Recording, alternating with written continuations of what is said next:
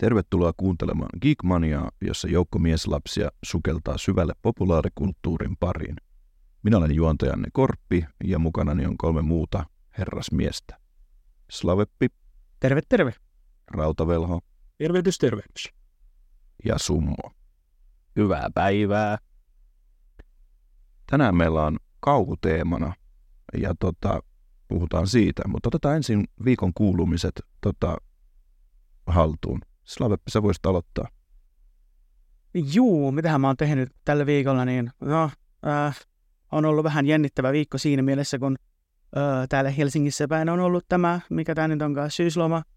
Koululaiset on ollut äh, lomilla, mutta sitten tietenkin se, missä mä oon töissä, on myös päiväkotejakin, niin tota, nehän tietenkään ei ole lomilla ollut, niin mä oon sitten ollut yksin duunissa. Se on ollut itselleni erittäin haastavaa ja tota, voin sanoa, että niin kun, mä olen ylpeä itsestäni siinä mielessä, että mä olen selvinnyt ö, niin kun yksin ö, työskentelystä, kun pari muuta työkaveria on ollut lomilla, niin kyllä se suoraan sanottuna ketuttaa aivan hirveänä, niin kun, tota, ö, että kun ei saa kaikkea tehtyä, tehtyä kerralla, niin jää sitten niin kun vaikka a, niin kun il- iltatiskit aamuksi ja kaikkea tämmöistä, niin, mutta pääsee, että muksut saa ruokaa, siinä se juttu onkin. Ja tietenkin olen striimaillut uh, Lies of P-peliä ja olen, jää, jäin taas jumiin uh, uuteen bossiin, joka on aika semmoinen mielenkiintoinen testoukko. En enempää spoilaa, kun se on hiljattain tullut tuo peli, niin tota, uh, oikein maistuva peli on kyllä ehdottomasti. Ja sitten tota, töiden jälkeen, kun vähän on silleen uh, kauhean väsynyt, niin tota, sitten sit tulee välillä niinku pelattua tuota Pokemon TCG Live, korttipeliä tyyliä, että niin kuin vähän niin kuin ää, aivot narikkaa ja läp, korttien lämpsyttelyä ja tälleen. Ja tota, se on hyvä, kun, äh, kun mä teen kumminkin äh, videopelimateriaalia tuonne YouTuben puolelle, niin aina kun mä oon silleen, että jos nyt mä teen jonkun pelivideon töiden jälkeen, niin sitten mä laitan striimit päälle, niin se, se kaikki koko homma aina unohtuu sitten. Että mä, mä, mä katson kelloa, että aijaa, olisi pitänyt tehdä videota, mutta no, kyllä se siitä, se eiköhän joku päivä taas tee jotakin omanlaista, kun mä nyt oon lähtenyt aika paljon niin kuin, omi, omien striimien jälkilähetyksestä tehnyt niin kuin pelivideoita, niin mä oon niin kuin sille töitten, töitten jälkeen usein aika väsynyt, että niin kuin, se on vähän niin kuin aina striimit päälle ja Pokemon Live päälle, niin se on semmoista, mä niin kuin rentoudun niiden parissa erittäin paljon. Siinä niin kuin on vähän mun viikon kuulumiset. Joo, ja se on tosi tärkeääkin just, että saa nollattua sitä omaa päätä raskaan työpäivän jälkeen ja hienoa kontenttia teet. Kiitos, kiitos.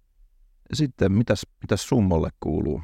Mitä oot tehnyt viikon aikana? Onko, ootko pelaillut, ootko kattonut sarjoja, YMS? Mitä menee? On, onhan täällä tullut taas vaihteeksi pelailtua tosi paljon, mutta itsekin kanssa aika jänniä aikoja, että tuossa viime viikon perjantaina just, niin siitä lähtien näkö on ollut tosi sumeena ja kun minulla on näitä silmäsairauksia, niin se pisti oman, oman jännityksensä päälle, koska me elin just viime perjantaina niin vasta alkoi parantumaan, että me on ollut puolisokeena tai vielä enemmän sokeena mitä normaalisti. Mm. Niin me otin kaiken ilo irti ja lähdin striimaamaan Crash Bandicoot 2 ja 1, koska mikä sen kivempaa kuin hemmetin vaikeita platform-pelejä pelata silleen, että puoliikaan nää. Niin, Kyllä. Niin tuota, se oli ihan mielenkiintoinen kokemus kyllä, että joka kentässä otetaan game over useamman kerran, mutta tuota, me päästiin kuitenkin kakkonen läpi, ykkönen jäätiin jumiin tuohon perinteiseen Road to Nowhere, eli siihen siltakenttään. Ai Muuten kyllä tota, niin loppuviikosta perjantaina niin tuli se Super Mario Wonders ja äh, Wonderin nimensä mukaan myös näkökin parani saman tien. Vissiin kun jotain hyvää tulee, niin näkeekin paremmin, mutta tuota, tuota, sen parissa tuli viihyttyä. Ensimmäiset viisi tuntia pelistä tuli striimattua ja ai että, ai että on just sellaista timanttista kamaa, mitä on aina halunnut, koska mietin peleistä ö, positiivista materiaalia ja jotain semmoista niinku out of nowhere ö, experience, niin musta tuntuu, että siinä oli hyvin yhdistetty perinteinen 2D-platformi ja kaikkea uutta pientä pikkukivaa. Niin kaiken puoli oikein kiva viikko. No niin, kuulostaa erittäin hyvältä ja mukavaa, että Crash ja Super Mario Wonder on maistunut. Se oli kyllä sellainen melkoinen LSD-trippi vähän väliä se peli, Joo, mitä tuli katsottua summan pelaamista. joo. Mitäs Rautavelho, mitäs sulle kuuluu, mitä oot pelaillut, mitä oot duunaillut ja miten menee? No kiitos. Ihan, ihan hyvin menee ja tota, ihan noita firman juttuja olen arkirutiinien mukaan pyöritellyt ja vähän sitten yrittänyt tota, ottaa kuitenkin tavallista kevyemmin kuin tuossa pari viikkoa sitten sunnuntaina mursin tuosta oikeasta jalasta ton pikkuvarpaan. Ihan omaa kömpelyyttäni Mm. vastuin kuulokkeiden johtoon ja, ja en, en kaatunut, mutta iskin siitä sitten aika suurella voimalla jalkani sängyn jalkaan ja kyllähän siinä sitten mun jalkani hävisi sen kamppailun ja mä tiesin heti, että pikkuvarpaassa varsinkin on jotain pielessä ja todennäköisesti se on murtunut. Mä niin siis näin sen, mä tunsin sen, että se, se ei suostunut liikkumaan ollenkaan ja voin sanoa, että siinä tuli sellaisia niin kuin sivistyskielen sanoja, ranskan kielestä opin uusia sanoja, sellaisia, mitä en niin kuin edes tiennyt osaavani. Sellaisen noin minuutin kahden ajan. Mutta tota, ei siitä sitten mitään, että sen jälkeen mä olenkin aika pitkälti kaikki kävelemiseni edennyt ontumalla. Ja ähm, Lekurissakin kävin, ja siellä sain oikeastaan kuulla vaan sen, mitä, mi- minkä jo oikeastaan tiesinkin, että eipä näille varvasmurtumille mitään tehdä. Ne paranee itsellään. Ei muuta kuin tarvittaessa särkylääkettä naamaa ja sitten vähän teippailla sitä varvasta, että se varmasti ö, pysyy niin kuin oikeassa asennossa, kun se paranee. Ja tota, no, näitä ohjeita mä olen tietenkin sitten pyrkinyt toteuttamaan ja joutunut sitten tuossa yrityshommissa vähän kevyemmin ottamaan, vähän tavallista kevyemmin, mutta on kuitenkin niin kuin ihan enimmäkseen ollut töissä. Iltaisin on sitten tullut tosiaan Slavepin tapaan striimattua myös tätä uh, Lies of Peter, joka on aivan erinomainen Souls-like-peli. Oikeastaan se muistuttaa aika paljon mm, maailmaltaan ja teemaltaan Bloodbornea, Siinä ja on, siinä on, joo, kyllä. Ja sitten siinä on vähän tota, elementtejä tämän ö, Perfect Guardin mukana tuosta Sekiro Shadows Die Twiceista.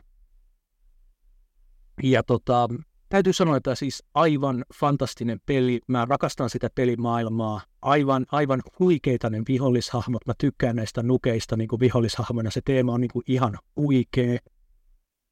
Voin suositella sitä peliä samoin, samoin. muist- mutta muistutan niin kuin sen, että se on vaikea peli. Että se on, se on niin kuin, tietyt kohdat on ollut mullekin haastavia, vaikka mulla on taustaa niin kuin Souls-like-pelien ja ö, Soulsborne-pelien pelaamisesta. No mutta hyvä, kun sulla jollakin tietyllä bossella sulla meni tyyli pari kolme yritystä saakeli ja mulla meni joku varmaan kymmeniä yrityksiä. En mä tiedä sitten, totta kai sä oot sellainen Souls-pelien veteraani, kun mä taas on vähän vielä lasten kengissä siinä, vaikka on tullut pelattua Souls-pelejä, mutta siis kyllä itselleni on ol- ollut ihan hirveitä, haaste- hirveitä haasteita koko pelissä, mutta siis semmoisia nautinnollisia haasteita, vaikka ärsyttää ihan sairaasti, mutta sitten se euforinen tunne, kun sä viimeinkin pääset öö, niin kun sen bossin läpi. Mutta sulle se on ollut näyttänyt vähän helpommalta kuin mulle. No sillä voi olla jotain tekemistä tietenkin myös sen kanssa, että striimeen ulkopuolella mä olen jonkun verran leveloinut hahmoa, niin että mullahan on sillä niin suhteellisen korkea vitality. Mä tähtään yleensä noissa Souls-like-peleissä siihen, että mulla olisi, se on niin kuin ensimmäinen statsi, mitä mä lähden kehittämään, että mun hahmolla, että se ei kuole niin kuin kahteen kolmeen ensimmäiseen lyöntiin. No niin, joo. Et mä, mä nostan vitalitin sinne noin kolmeen kymppiin, ja sitten vasta alan niin kuin funtsimaan, että mitä muita statseja mä lähden kehittämään ja miten muuten mä lähden sitä hahmoa rakentamaan. Niin toi on ehkä yksi, mikä on antanut mulle jonkin verran menestystä tuossa pelissä.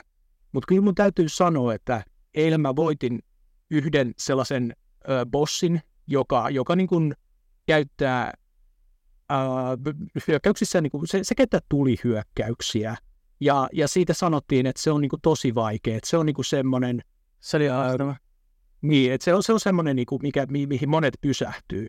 Niin, niin tota, mä vedin sen ekalla yrityksellä. Et, et, itse asiassa, no okei, mä tarkennan. Mä vedin sen ensimmäisellä kunnollisella yrityksellä, koska mä näin sen bossin ja näin sen hyökkäyksiä edellisessä striimissäni. Mutta silloin mulla oli semmoinen tilanne, että mun monitori ei toiminut. Mä jouduin pelaamaan semmoiselta niinku pieneltä ruudulta, jossa pelikuvat tuli niinku pienellä viiveellä, ja noit pelejä ei pysty pelaamaan niinku viiveellä. Eikä varsinkaan tota, missä pitää niinku sitä Perfect Guardia öö, hyödyntää näissä torjunnoissa. Niin tota, sitten kun mä sain monitorin uudestaan käyttöön ja menin siihen bossiin ekaa kertaa, sit mä voitin se ekaa kerran. Ja tota, miten mä olen katsonut? Mä olen itse asiassa katsonut sellaisen kauhuelokuvan, joka oli melkoinen trippi. Se oli tämmöinen Lamberto Bavan italialainen kauhuelokuva vuodelta 1986 kun Demoni 2. Ja tähän on siis jatkoa äh, elokuvalle Demoni, joka oli myös ymmärtääkseni Lamberto Bavan ohjaustyö. Ja tota, mitenköhän mä kuvailisin mitenköhän mä kuvailisin tätä elokuvaa?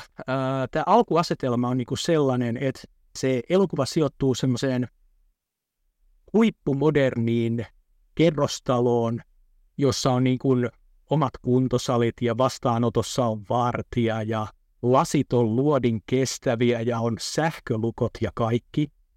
Ja tota, sitten siellä kerrostalossa niin kuin lähtee liikkeelle tämmöinen niin kuin, Eh,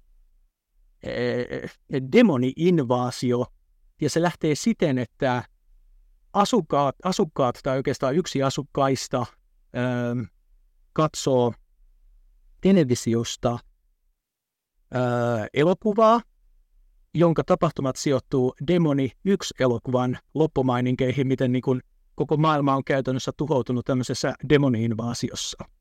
Ja sitten nämä demonit tulee television läpi siihen kerrostalomaailmaan ja se invausio lähtee niin siitä liikkeelle. Se oli hyvin omituinen tapa aloittaa se juoni. Mä en nyt osaa sanoa, oliko se laadukas elokuva, että todennäköisesti ei. Ää, mutta mä, mä sanoisin, että se oli varmasti sellaista, että jos tulee niinku kaveriporukkaa ja haluat viettää Halloweenia ja pistetään niinku popcornia, sipsiä, muuta tällaista tarjolle, niin se on varmasti niinku semmoinen aika viihdyttävä. Mm. Minä en ole kyllä koskaan kuullutkaan tuosta leffasta, mutta vaikuttaa mielenkiintoiselta ihan vaan tuon demonin jutunkin. Tuli, mä, tuli tuosta mieleen, kun se tuli niin kuin, mikä, mistä televisiosta ulos vai mikä se oli se, vai mistä se demoni tuli, joo, niin kuulostaa sellaiselta justiin, öö, mikä se hohto vai, eikö, eikö, mikä se, se, joka, se Seven Days, se The Ring. Ring, hemmet. Ah, niin. Ring, niin se flikka tulee sieltä äh, TV-stä ollessa vaan silleen, että hö, hö, hä, hä, ja silleen. Kuulostaa semmoiset vibat sieltä. Kyllä. Hohto sitten ihan eri juttu. on joo, se on kauklassikko. se on, joo, kyllä.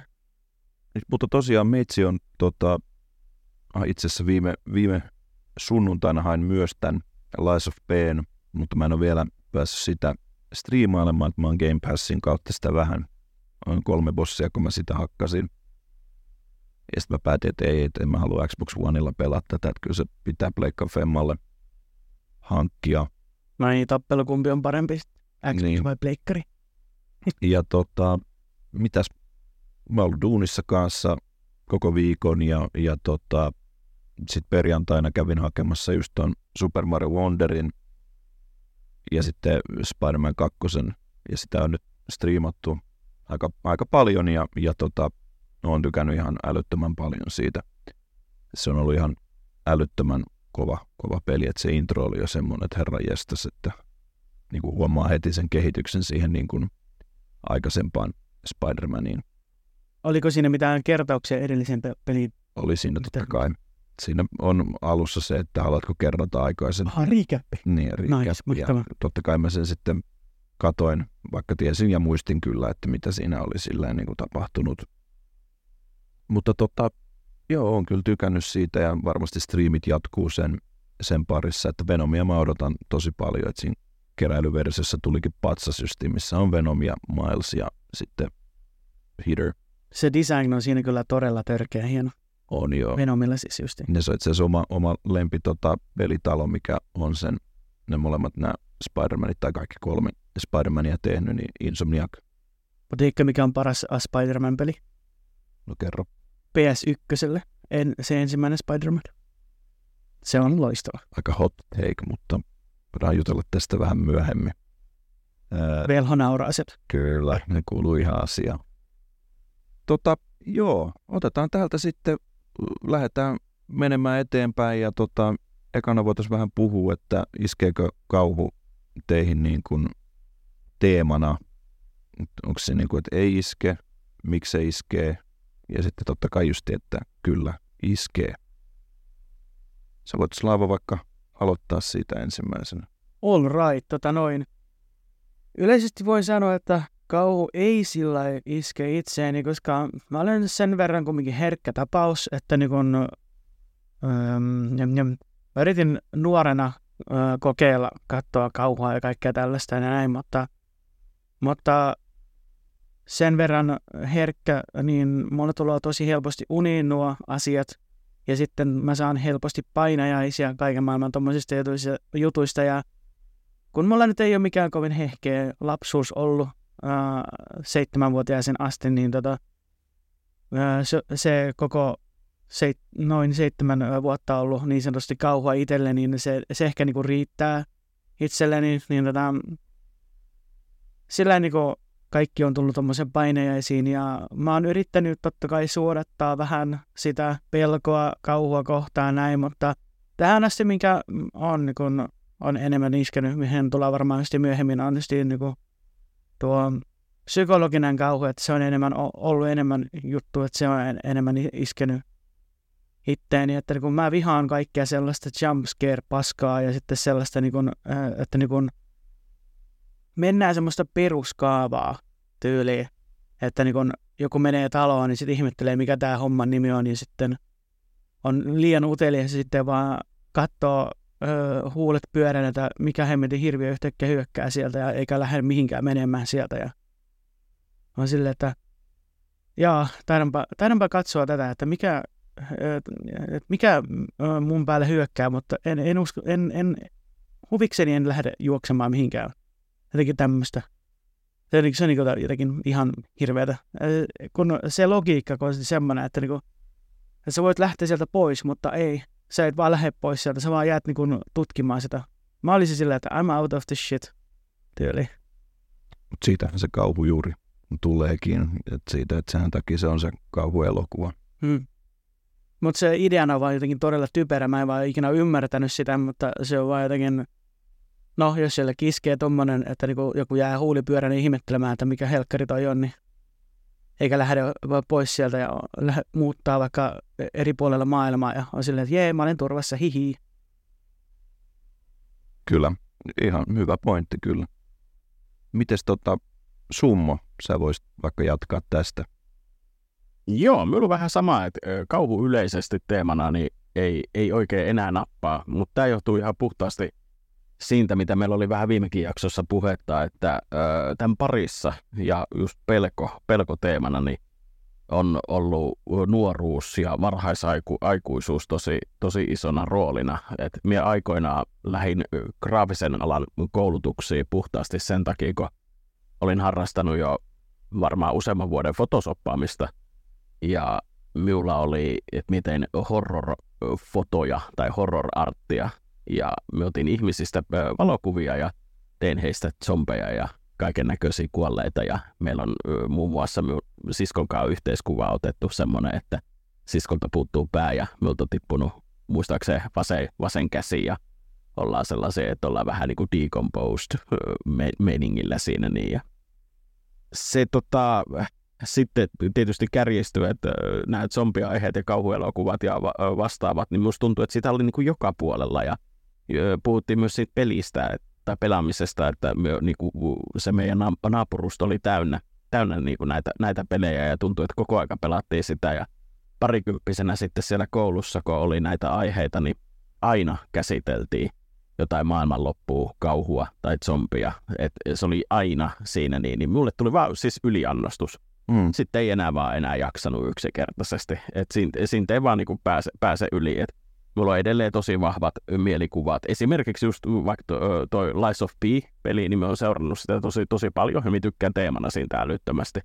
mutta mulla on koko aika takaraivossa sellainen, että niinku, et e, en jaksa, en halua, mutta on pakko nöyrtyä ja pakko testata sitä kyllä peliä jossain vaiheessa. Se näyttää niin hyvältä. Kuin... Olisiko se ensimmäinen Souls-peli? Ei mie ennenkin testannut niitä, mutta en ikinä pelannut mitään läpi. Mutta kuitenkin, niin, niin siis semmoinen yliannostus ja sitten se, sit se vähän niin kuin jäi. Sitten me niin kuin kasvoin siitä vaan yli. Mm. Kyllä, kyllä. Mut kuulostaa kyllä tosi niin kuin mielenkiintoiselta justiin. Mutta joo, ää, Velho, sä voit jatkaa tästä. Estradio sinun. Joo. Mulla kyllä niin kuin, nappaa kauhu, kauhuelokuvat ja kauhupelit ihan yleisellä tasolla, miksei myös kauhukirjallisuuskin. Tosin mä olen aika huono lukemaan kirjoja, koska mulla on tällainen juttu, että kun mä alan lukemaan, niin mua alkaa väsyttää ihan tolkuttomasti. Et se niin kuin mä lukisin mielelläni, mutta kun mä en pysy hereillä, niin, niin tota, se on tietenkin semmoinen pieni este. En mä tiedä, ehkä se on ylitettävissä, katsotaan. Mutta tota, siis joo, kyllä todellakin niin kuin kauhu iskee, ja se on, se on iskenyt ihan, ihan nuoresta pitäen. Oikeastaan sillä niin kauhuun mä tutustuin alun perin ton alkuperäisen Resident Evil 2 myötä, niin kuin Capcomin selviytymiskauhupelien kautta, ja sitten sieltä tuli niin kuin hyppy tonne muualle zombigenreen, että tutustuin noihin uh, George R. Romeron elokuviin, ja siitä sitten pikkuhiljaa kyllä tullut niin kuin laajennettua myös tota, ka- kaikkea niin kuin kauhumediaa, mitä on tullut katsottua just kauhuleffoja ja kauhupelejä, ja kyllä se, kyllä se niin kuin nappaa, ja mikä siinä sitten on, että sehän on tämmöinen, se on turvallinen tapa koetella omia rajojaan ja sillä niin kuin, ähm, kokee sellaisia asioita ehkä, jotka luonnollisella tavalla koettuna olisi niin kuin ahdistavia, vastenmielisiä, jopa vaarallisia hengelle ja terveydelle, niin, niin tota, se on varmaan yksi syy sille. Hmm. Okei. Okay. No niin, no, mutta on tosi hyvin, hyvin niin kuin kiteytetty justiin, että turvallinen tapa koetella niin sanottuja omia hermoja ja semmoista. Itelle niin kuin, no, mä oon kauhun suurkuluttaja, että mä niin kuin pidän ihan, ihan niin kuin älyttömästi kauhusta ja kaikkea, mikä liittyy siihen, että enemmän niin kuin kaikki tämmöiset niin gore-jutut on oma, oma juttu. Että ei niinkään nämä yliluonnolliset, paitsi totta kai Kauno, se on yhtiö omia suosikkeja, suosikkeja ja nimenomaan se niin kuin japanilainen alkuperäistä. Hyy, se japanilaisten oma versio on kyllä hirveä. Mä, mä joskus kokeilin katsoa sitä, mutta se, se oli kamala. Se on ihan törkeä hyvä, koska siinä on niin kuin, se on hyvin erilainen kuin se jenkkiversio. Joo, se on todella, todella erilainen. Ja tota, ainahan ei ole ollut itsellä, itsellä niin, että kau on iskenyt. Että mä oon kanssa ollut semmoinen, kun omistan hyvin vilkkaan mielikuvituksen, niin pieninkin, jos muistan ala-asteella ensimmäisellä luokalla, että jos jossain näkyi niin kuin vaikka videossa joku verti, niin mä tiesin, että joo, tänä yönä ei nukuta. Että se meni niin, kuin niin vahvasti tonne omaan, omaan tonne mieleen. Mutta sitten jossain vaiheessa tota, mä aloin lämpenee enemmän sille. Siinä voi itse asiassa olla ex-kumppanille silleen tekemistä, että hän oli myös sellainen, että hän tykkäsi niinku tosi paljon kaikista niinku kauhusta. Ja sitten se vähän niinku himas mukana, että katsottiin tosi paljon just kaikkia kauhuleffoja ja tämmöisiä. Se vähän niin kuin jäi kans itselle ja sillä tiellä ollaan edelleen. Öö, Mutta joo, sitten voidaan varmaan mennä vähän eteenpäin, että tota, mitä, mitä toi Halloween ylipäätään niin kuin on, on teille? Et Suomessahan se on, se on nyt alkanut vähän yleistymään enemmän, että kaupassa esimerkiksi näkyy justiin kaikki kurpitsoja enemmän ja lyhtyjä ja tämmöisiä niin Halloween-teemaan olevia, olevia juttuja. Et mitäs jos tota, Velho aloittaisi tällä kertaa? Okei. No mä en oikeastaan sillä niin kuin vietä Halloweenia niin kuin voisi ajatella Halloweenin viettämisen, mutta tota, kyllähän siis kun alkaa tämä niin kuin pimeä kausi Suomessa tällainen niin kuin lokakuussa, marraskuussa, niin kyllä mä niin kuin huomaan semmoisen pompun, että silloin tulee niin kuin lisättyä just tuommoisten niin kuin synkempien, synkempiä teemoja omaavien elokuvien ja kaukupelien niin kuin, pelaamista, katsomista ihan, ihan niin kuin huomattavasti. Että tota, jos sitä nyt voi pitää jonkinlaisena Halloweenin viettämisenä, niin ehkä, ehkä se sitten on sitä, mutta tota, en mä mitään niin koristele kämpää niin millään Halloween teemalla eikä, eikä sellaista. Mutta kyllä mä huomaan, että tuossa median käytössä niin kuin, öö, tulee tuollaista muutosta näinä pimeinä. Mm. No niin. Se on vähän tämä meidän pimeys semmoista, että vie, vie mukanaan. Joo, se väsyttää jopa. Joo, kyllä. Jännä. Sepä on, se on yksi ihan yleinen. Itse asiassa sä voisit Slava jatkaa tästä näin. Ah, no itse en, en vietä Halloweenia, kun eihän se kumminkaan ainakaan mun mielestä ole alun meri ollut mikään Suomen oma äh, juhla, mikä mm. nyt onkaan.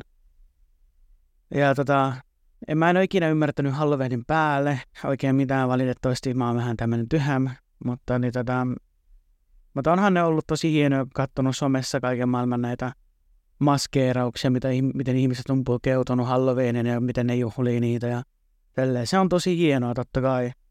Ja ni, niitä ää, ihailee tyyliä. Sitten TikTokissa näkee nyt tosi paljon noita Halloween-juttuja, mitä nyt katsellut, niin onhan ne tosi cooleja ja silleen, mutta en mä itse koke- koke- kokenut tarpeeksi itse juhlia niitä. Ei ole oikein ollut koskaan mun juttu. Mm.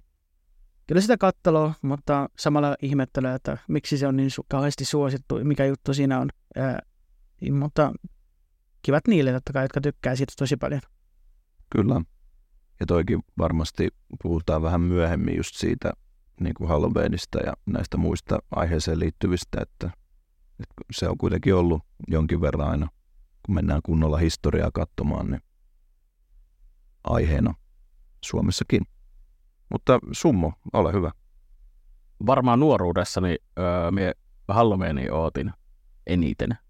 Et se oli lapsuudessa sellainen, koulussa vietettiin niitä juhlia niin lapsena, niin se oli iso juttu. Just oli tosi kiva aina pukeutua joksikin ja jotenkin se teema, must, mustat värit, oranssit värit, kurpitsa, niin niissä on jotain, jotain ollut aina sellaista, että se on viehättänyt silloin todella paljon ja lapsena tuli siis vietettyä ihan kotonakin niin tehtiin semmoisia Halloween muotoisia juhlia, mutta ne oli pien, pienmuotoisia, että kyllä lapset ko- ko- koottiin kasaan ja oltiin vampyyrejä sitten kaikki aika päällä, mutta vanhemmiten aikuisen iällä niin ainoastaan yhden kerran on tullut vietetty ihan oikeasti Halloweenia. Eli silloin ollaan lähetetty kutsut ete- mm. eteenpäin ja ö, oli pukukoodi, että pitää pukeutua ja meillä oli kaikkea teemaa ö, tehty musi- musiikit ja y, ruuat ja just tämä tämmöinen mysteerilaatikko, että käsi tungetaan sinne niin ja sitten siellä on jotain, mikä tuntuu ouolta ja piti arvata, että mitä siellä olevina oli, että me oltiin kirjoitettu, että tässä on olevina suolia ja sitten siellä oli jotain kylmäspakettia siellä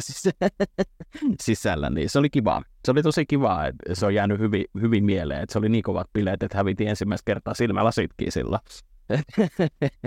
se meni niin nappiin, mutta tuota, ää, ei, ei siis muuten Halloweeni ei ole tullut vietettyä, mutta kekriä. Kekri on tullut vietettyä useammankin kerran.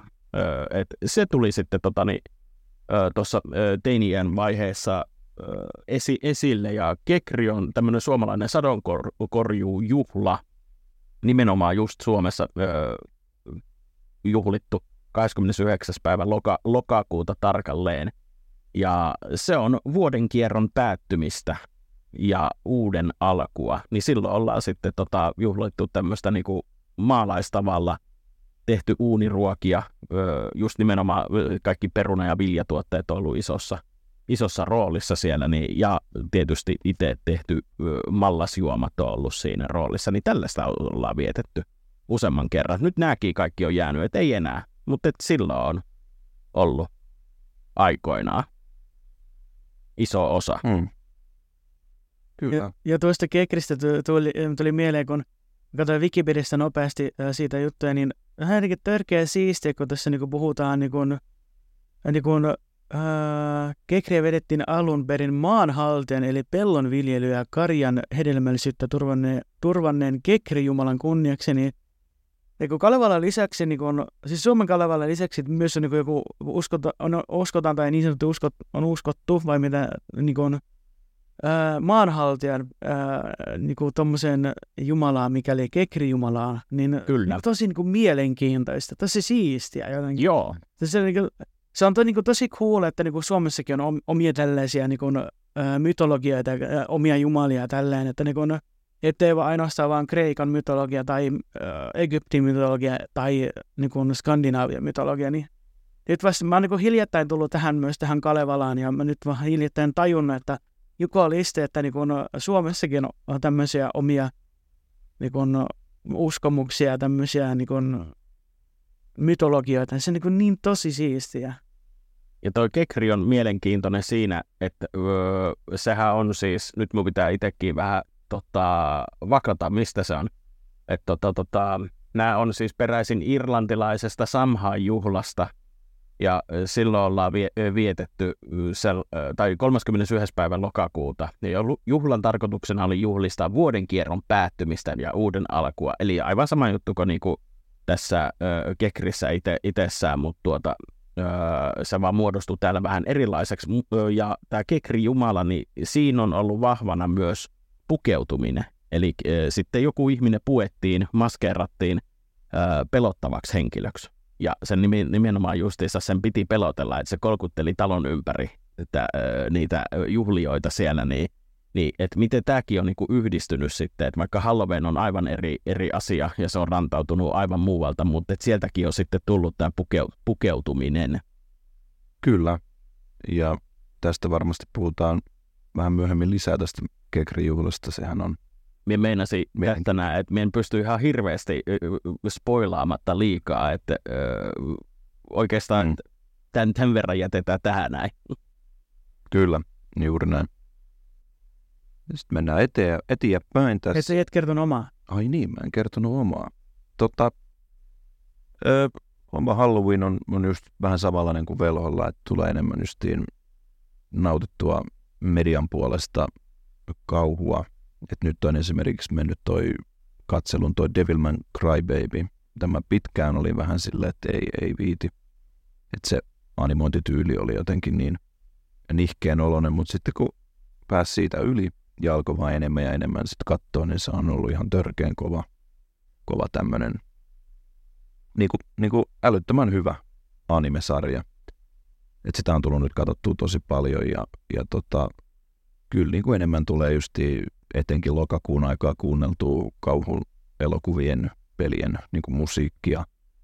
Et nyt hyvin pitkään on soinut esimerkiksi Savin teema musiikki. Oh, se on niin hyvä. Se on, se on niin hyvä. Kova. Ja siitä tulikin just itse asiassa kato, käytyy katsomassa silloin pari viikkoa sitten. Käytiin Slavepin kanssa katsomassa se Show X ja oli kyllä ihan pirun hyvä. Se oli kyllä vallan miellyttävä, vaikka parissa kohdassa tuli sille vähän, eh?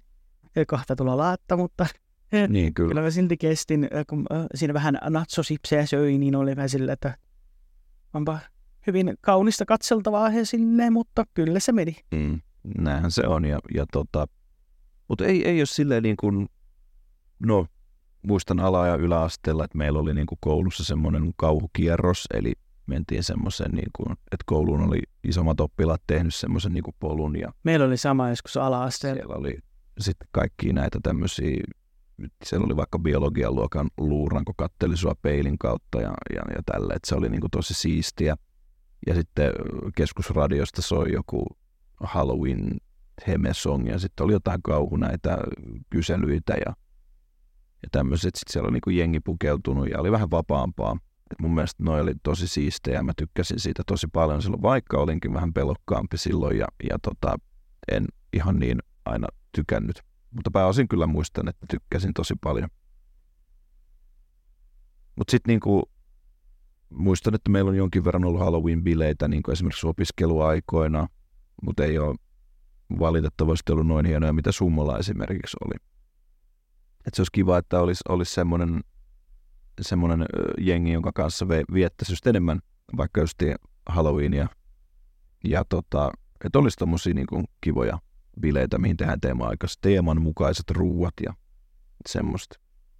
Joo, se vaatii ehkä vähän sellaista, että jokainen sitoutuu, että jaksaa, jaksaa vähän pano, panostautua, niin ymmärrän kyllä, että ei, ei välttämättä ihan aina, aina kyllä sitten saa järjestettyä tällaisia. Niin, kyllä. Jos tämmöisiä bileitä jossain vaiheessa järjestetään, niin mä luulen, että makeispuoli ainakin hoituu sitten näiltä nurkilta, nimittäin hän löytyy, Niin sponsorihomma. kyllä täältä hän löytyy niin No niin. Dracula-klassikit ja Dracula Megat ja Finin zombikarkit valikoimista, että eiköhän velho hoida sitten niihin bileisiin ne hommat kun Täytyy alkaakin suunnittele sitten. Sitten voitaisiin mennä vähän niin kuin videopelimaailmaan tota, seuraavaksi ja, ja tota, täällä onkin meillä aiheena lempikauhupeli. Ja Summo, sä saat tällä kertaa aloitella. tuota, tuota. Öö, miehän en ole sitten enää sen jälkeen hirveästi teiniaikojen jälkeen kauhupelejä muuten kattonut kova Twitchin puolella. Mutta tuota, oma lemppari tietysti noska, nostalgisena, niin öö, Resident Evil 3 teki aikoinaan tosi ison vai, vaikutuksen itteeni. En tiedä voidaanko se luokitella ihan kauhupeliksi, mutta luokittelen itse sen kauhu, kauhuksi kuitenkin. Mutta ainakin siihen aikaan junnuna, kun sen pelasi. Niin öö, Nemesis oli kova juttu se, se teki, minä tykkäsin siitä ideasta, että se kun ilmestyi sinne, niin, niin se välähti sen ruutu, sit muistaakseen niin kuin väärinpäin ne värit ja siinä annettiin se aika sinulle, että mitä se haluat tehdä hänen läsnäolon kanssa, niin tuota, se oli jotenkin tosi uusi juttu ja se oli jotenkin todella as- as- asia siinä, niin, se, se jätti jälkensä. Tykkään edelleenkin. Pitää jossain vaiheessa pelata tosiaan nämä kaikki ressat remasteroidut versiot uudestaan läpi. Hmm. Joo, ja se on ihan, näytti taas uuden suunnan kauhulle noin alkuperäiset Resident Evil-pelit ja remasterit on ihan hu- huikeita, ainakin omasta mielestä. Sitten Slaveppi, ole hyvä. Joo, tota, mm, nem, nem, nem. mä oon elämäni aikana pelannut niin vähän mitään kauhupeliä, koska niin kuin aiemmin sanoin, että mä oon tosi herkkä ja, että kaikki tulee helposti une, uniin, mutta tota, öö, mutta ehkä mikä eniten on justiin kauhukategorissa kiin, innostunut on justiin tuo, niin kuin mä sanoin tuossa aiemmin, että niin kuin psyko, psykologinen kauhu ja le, no tähän asti lempikauhupeli on psykologinen kauhupeleistä on ehdottomasti se Absolve End of Gods. Siinä niin on Skandinavian mytologia mukana ja se on ihan mind blow se lopputyyli, että mikä on koko pelin idea ää, ja siis, siis mitä siinä oikeasti on tapahtunut ja tälleen, niin se, se, se on niin kuin, siinä ei mitään jumpscare-paskaa tai mitään, se on vaan tosi kuumottava, että kyllä siinä tulee jotakin örkkiä vastaan näin, mutta niin kuin, ne on semmoisia, että niin kuin, kyllä ne saattaa tulla kimppuun, mutta ne on semmoiset, että niin ne ei tuu hyppimään sun naaman eteen, vaan että ne on semmoiset, että sun pitää vaan varoa niitä ja sä pystyt onneksi puolustautumaan siinä. Totta kai siinä on se tietty raja tai limitti, mitä sä pystyt puolustautumaan, että, että pitää taas niin sanotusti hankkia jotenkin panoksia tai tämmöisiä jänniä e, erikoisjuttuja, kun siinä päähahmolla on mekaaninen käsi, jolla sä pystyt niin kuin, ää, niin, miten se nyt sanoisi, ampumaan jotakin jotain laseria, mitä liian onkaan, en mä nyt ihan varma ole, mutta tota, jo, mutta eniten se musiikki pitää sut otteessaan siinä, että, että se, on, se on sitä eniten sitä kauhua siinä myös, että niin kun, peli on hyvin pimeä, että niin kun, ei ole mitenkään valoisa peli, että niin kun, totta kai siinä näkee miten pelaa, mutta se, ei ole, se on tosi synkkä ja silleen, mutta se on semmoinen, mikä on ollut tähän asti itselle tosi mieluisin. On pelannut kyllä myös niin kuin, öö, öö, mikä Who's That Remain, vai mikä nyt onkaan. Ei kun Those Who Remain on yksi semmoinen kans öö, psykologinen kauhupeli. Sekin oli ihan kiva, mutta eniten on iskenyt myös öö, öö, on öö, tämä Absolute End of God. Sitten öö, ni, ni, se on Angry Demon Studiosin öö, niin kuin, kehittämään julkaisema peli, ja sitten tuli pelattua tässä hiljattain niiden ensimmäinen tekele, tekele eli Unforgiving a Northern Hymn, jos mä osaisin sen tuon hienosti sanoa, niin siinäkin on skandinaavian mytologia, mutta se on, se on niiden ensimmäinen peli, niin se näyttää vähän kämäseltä, mutta sekin on sellainen uh, selviytymis, uh, sellainen jännä selviytymiskauhu uh, peli, mutta kyllä mä vaan sanon, että Absolute End of Gods on semmoinen, joka mikä iski eniten itseäni. Sitten on näitä, näitä Get Even-peli, joka on myös semmoinen eri, erilaisempi um, tämmöinen psykologi, psykologinen kauhu, mutta jälleen sanon ää, näin ää, pitkän kaavan kautta lempikaupeli ehdottomasti on ää, Absolve End of Gods. Se, suosittelen ää, kokemaan sen pelin. Se on oikein miellyttävä, jos juurikin iskee Skandinavian mytologia. Se on niin erittäin kiehtova se tarina siinä. Joo, täytyy laittaa ehdottomasti toi, toi listalle. Ja löytyy Pleikkari neloselle ainakin. Mä en ole varma vitosesta. Joo, no Onko ihan sillä varmaan. vai? On ihan fyysi, pitäisi olla ihan fyysisenä. Okei, okay, okei. Okay. Täytyy laittaa ytsintään niin sanotusti. Ehdottomasti. Ja sä voisit itse asiassa vielä jatkaakin tästä näin. No joo, voin jatkaa. Tehän tiedätte, että mä olen kiltti retrosetä ja arvostan niinku retroa ja nostalgiaa aivan äärimmäisen paljon. Anteeksi, anteeksi, anteeksi. Kyllä, Absolve End of Gods löytyy myös PS5. Se on, öö, no, maino, ei, ei nyt mitään maino, mainosteta mitään giganttia, mutta en- esimerkiksi sieltä se löytyy kolmella kympillä PS5 se peli. Että ei ole paha hinta, ei todellakaan. Joo, anteeksi, Velho jatka. Okei, niin, eli äh, niin, mun on pakko sanoa, että mun lempikauhupelini on edelleenkin se oikeastaan mun ensimmäiseni, eli alkuperäinen Resident Evil 2 vuodelta 1998. Ja se, sehän on niin, niin se, se hyppy, minkä mä tein siinä kohtaa ja miten se muutti niin kuin mun pelimakua, niin mä olin pelannut sitä ennen 8-bittisellä Nintendolla ja Sega Mega Drivella tasohyppelypelejä ja sellaisia, niin kuin mitä pidetään, että okei, lastenpelejä. Oli se seassa jotain Mortal Kombatia ja tällaista, mutta niin kuin se kuitenkin ymmärrätte, mitä mä tarkoitan.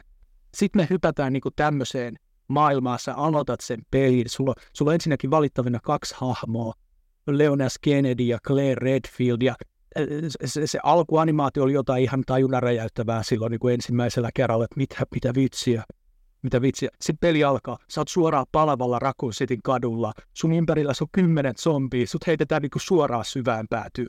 Ja ei muuta kuin sä juokset katujen läpi, yrität selviytyä poliisiasemalle. En mä varmaan edes selvinnyt ekoilla kerroilla. Mutta ei se mitään. Ja tota, se, se, se on niin kuin jotain uskomatonta, ja se jatkuu ja se jatkuu peli.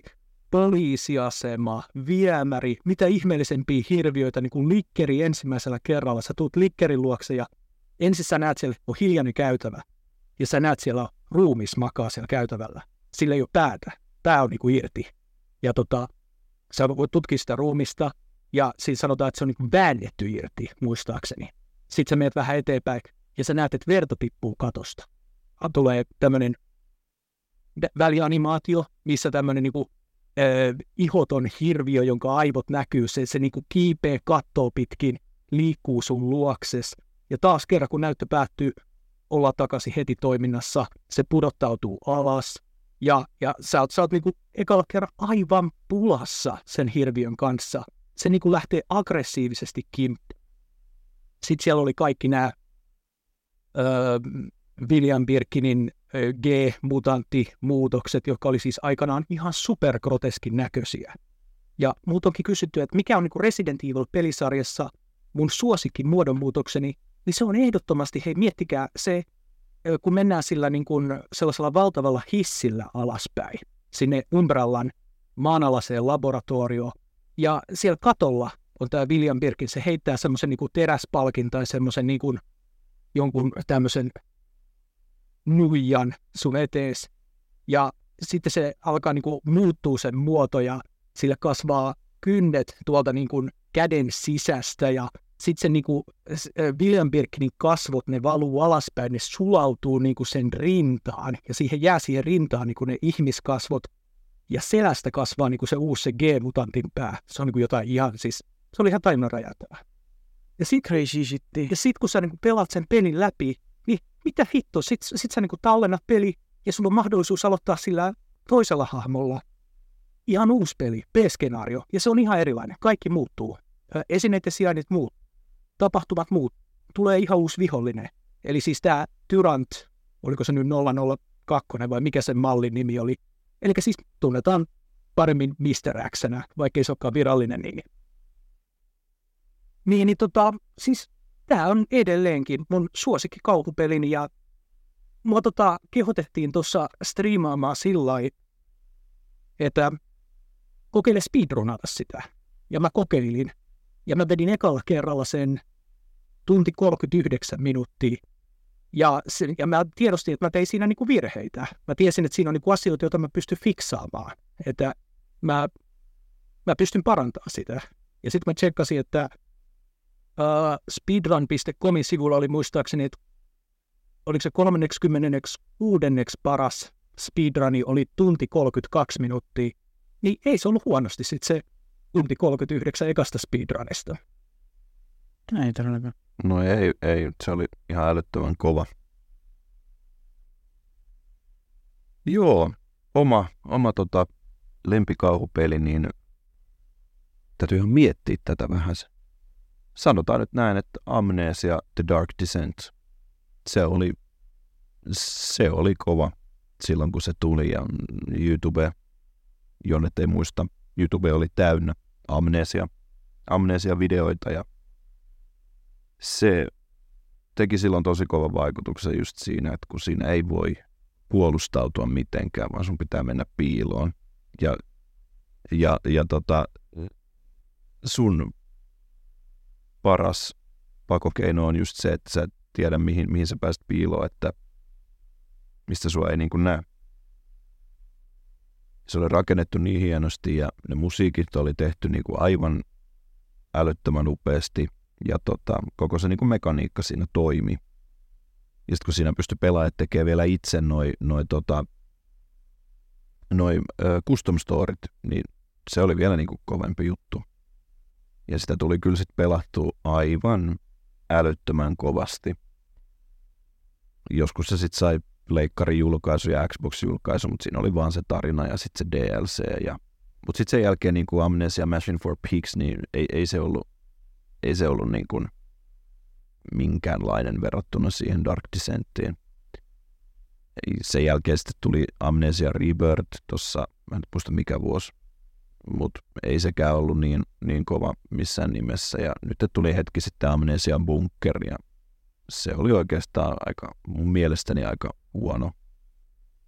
Mutta tämäkin jakaa paljon mielipiteitä.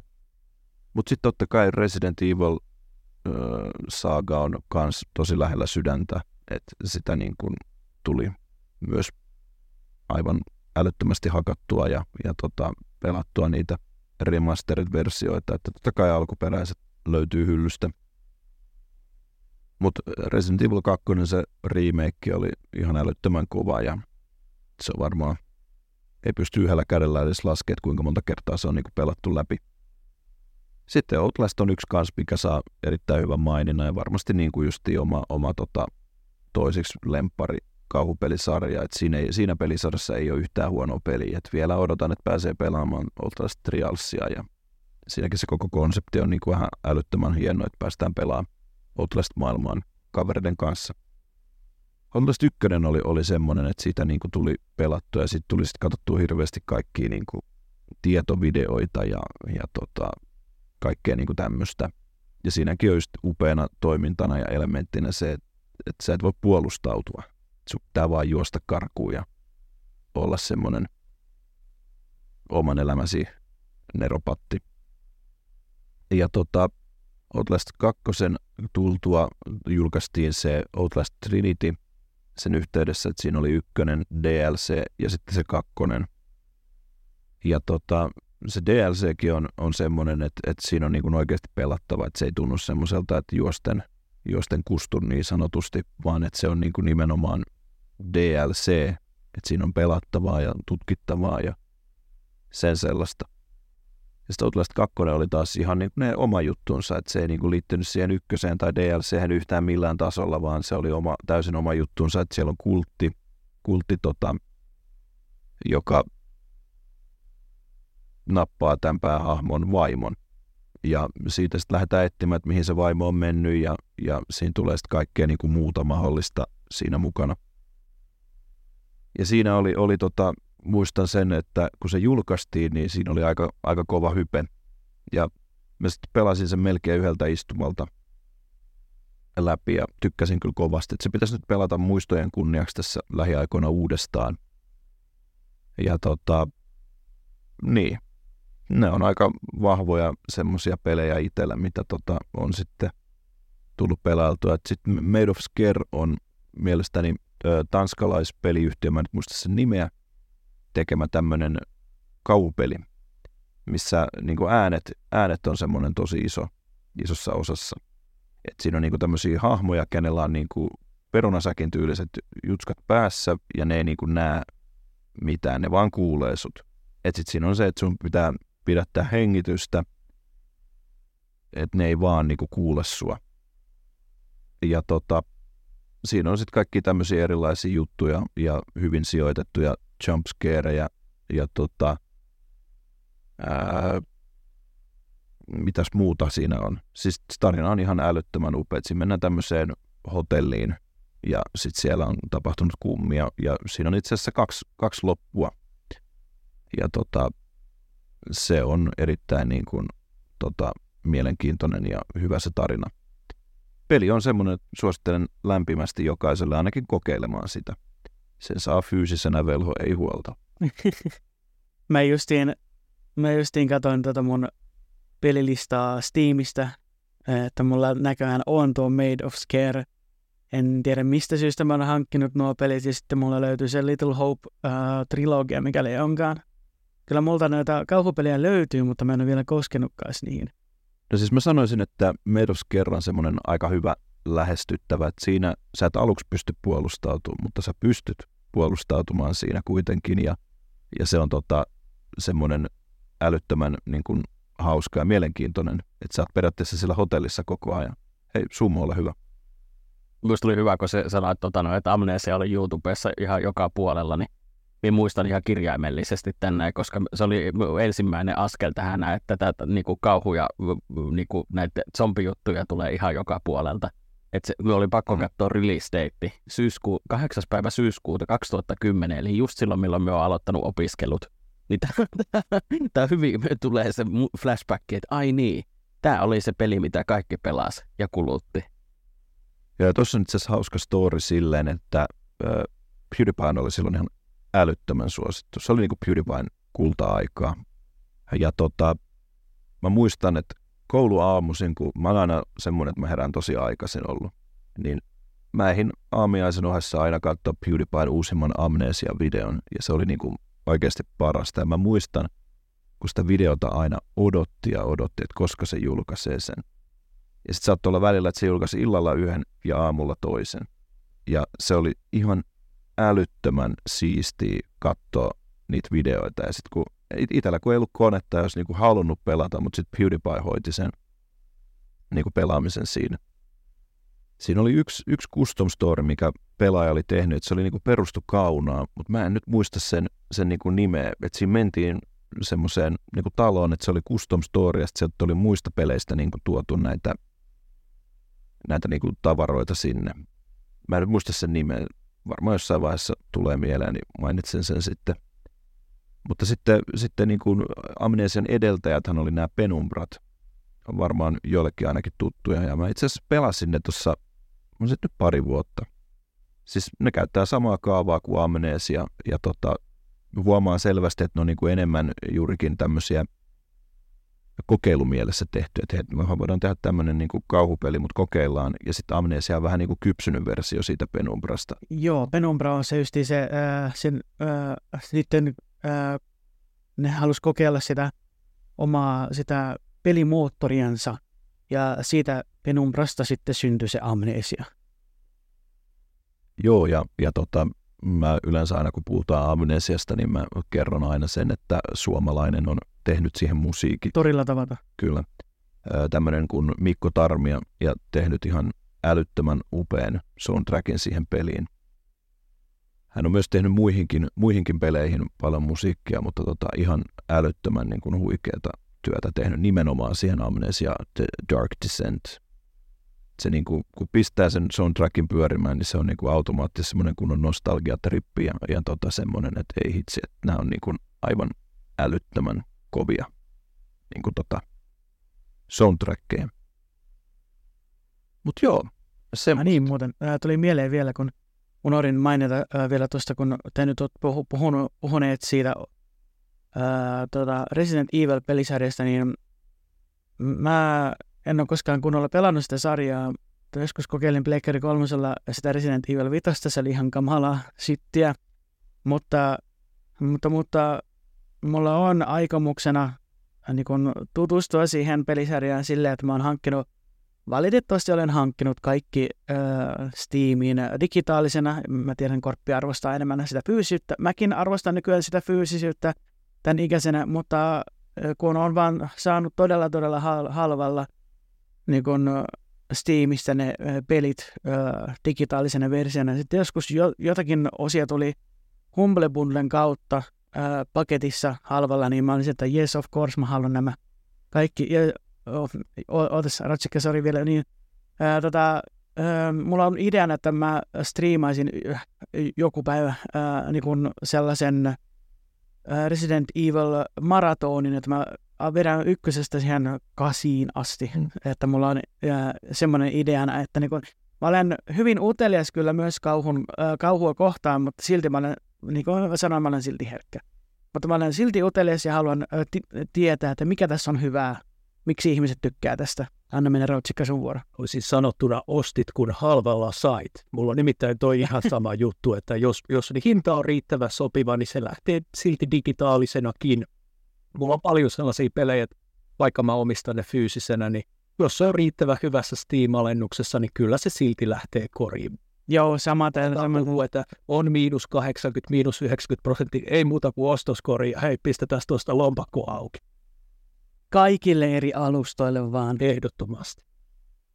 Tyli, tyli tulee mieleen, kun mulla on Battlefield kolmonenkin niin kun tavallinen, sitten on Essentials kansilla, Limited Edition, Ultimate Edition, kaikki, niin kuin mulla on varmaan neljä vai viisi eri uh, kansilla Battlefield 3 peli esim, niin, niin kuin esimerkkinä.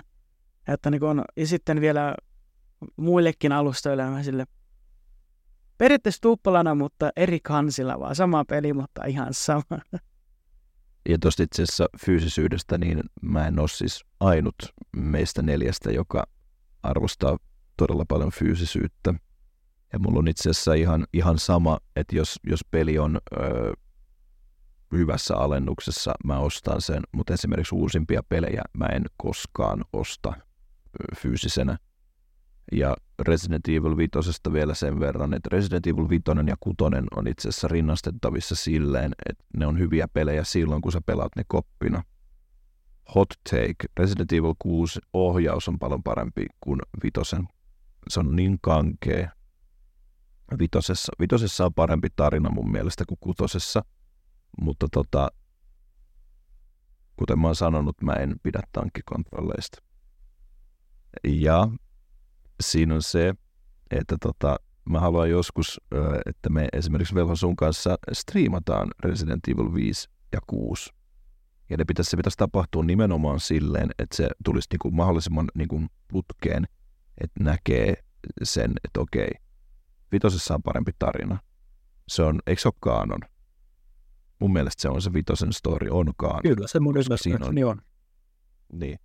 Ja sitten mä en ole ihan varma kutosesta, mutta kutosen tarinahan on, se on niinku semmoista sorbettia, että, että mitä helvettiä te niinku teette. Mutta se ohjaus on siinä miellyttävämpää.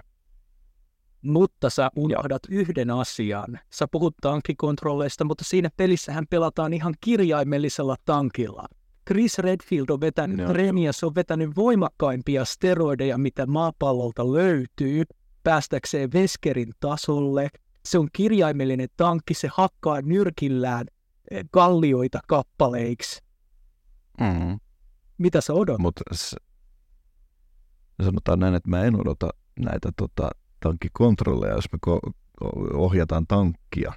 Mutta mut joo, siinähän on hauska tässä spoiler alert äh, Resident Evil 8, eli Villagessa, kun sä taistelet äh, Heisenbergia vastaan – siinä on hauskaa, kun se Heisenberg solvaa sitä, se sanoo jotain, että I'm glad that you didn't come with that uh, Boulder, Boulder Mass.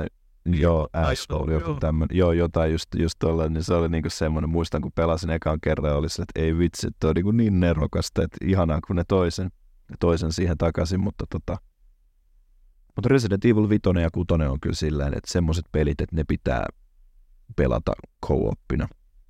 että siitä saa niinku kaiken irti. Niihin, niihin tota kontrolleihin tottuu vitosessa. Mäkin muistan, että niihin tottuu, mutta tota, kyllä, kyllä se niin kuin kavereiden kanssa on kivempaa, että otetaanko projektiksi. Otetaan ihmeessä jossain vaiheessa. Kuulostaa oikein hyvältä. Kouluppina se nimittäin Kyllä. menee. Kyllä, ja nimenomaan molemmat. Vaikka se kutonen nyt on hyvä ristinmerkki sieltä, mutta mm.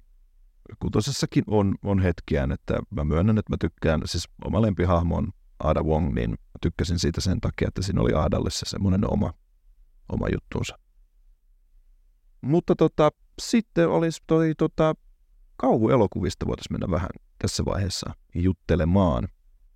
Ja tota, Slaveppi, haluaisit sä kertoa kauhuelokuvista, mikä on vähän niin kuin sun suosikit, risut, ruusut, tämmöiset? No siis tätä, näin kauhun rakast, rakastajana ehdottomasti tota, no, en mä oikein tiedä, mikä on hyvä kauhuleffa, kun en ole mitään hirveästi katsellut kauhuleffoja. No, voin mä sanoa, että Hohto se on niin klassikko. Si- siis mä en tajua, me joskus katsottiin koulussa yläasteella, kun ää, mä en ole aivan varma, vai oliko se Amiksessa. Kyllä me oltiin sen verran isoja, että Amiksessa tuli katsottua Kyllä joo, se oli Amiksessa. Amiksessa oli joku semmoinen, me katsottiin joku e- elokuva ja se oli kauhuelokuva. Ja se oli itse asiassa, äh, kun mä opiskelin joksikin kodin huoltajaksi, me, m- niin mä valit, siinä oli uusia tämmöisiä erilaisia niin kuin, äh, valintajuttuja, että ne milla, millaisia, minkälaisia niin kuin, äh, valinnaisia kursseja halusi ottaa, niin mä otin ehdottomasti totta kai elokuvakurssin, koska se tietenkin minua kiinnosti tosi paljon – hyvä kun opiskeli kodin huoltajaksi, mutta sitten ottaa semmoisen elokuvakurssin siihen väliin. All right. No, me tehtiin joku oma äh, lyhyt juttu ja kaikkea tämmöistä. No, en, siitä tuli vähän outo. Semmoinen tosi äh, vähän äh, pät, pät, äh, pätkivä ja sellainen kämänen äh, se, semmoinen haastatteluvideo muodossa oleva elokuva, vähän semmoinen outo, mutta kumminkin sitten me, lopuksi me katsottiin joku elokuva ja se oli hohta. Siis mä, loppujen, siis mä mietin, että se oli sellainen leffa, jota mä en pelännyt, mutta se, se oli vähän sellainen, että niinku, alright, tämä on kyllä semmoinen oikein hieno klassikko leffa kyllä ehdottomasti ja periaatteessa siihen on jäänyt vähän niin kuin mun tota, kauhuleffojen kattelu. Kyllä Netflixistä tuli joskus katsottua sitten semmoinen kuin Ennen heräämistä. Se oli joku sellainen pikkupoika, joka oli semmoinen, että kun meni nukkumaan, niin sen joku toinen puoli heräsi siellä ja se oli semmoinen öri öri örkki sen jälkeen ja vähän sellainen, että tämä on kyllä aika outo kauhuleffa, mutta... Ei sano mulle yhtään mitään toi, että täytyy, täytyy ehdottomasti tutkia enemmän. Mut Joo, tota... se, se, oli, se, se oli kyllä sellainen, että ei, ei ole mikään mun lemppari, mutta kyllä mä vaan sanon, että näin äh, todella su, suurena äh, kauhun ystävänä ehdottomasti hohto. no niin, no hohto on kyllä klassikko, mutta olin, olin kysymässä, että miten sä tykkäsit sitten tuosta, kun käytiin katsoa se Sav X. Öö, no mä en pidä Sav-leffoja oikein kauhuna, se on enemmän thrilleri tai joku sellainen, eikös? No Hmm. No ne on kauhutrillereitä. Niin, niin, nimenomaan, koska onhan siinä se, se tota, oma, oma juttunsa, että jotkut sanoo gornography, vai miten, miten se lausutaan, mutta tota, goreahan ne on, ja gore aina mielitetään kauhuksi. No okei, okay, joo.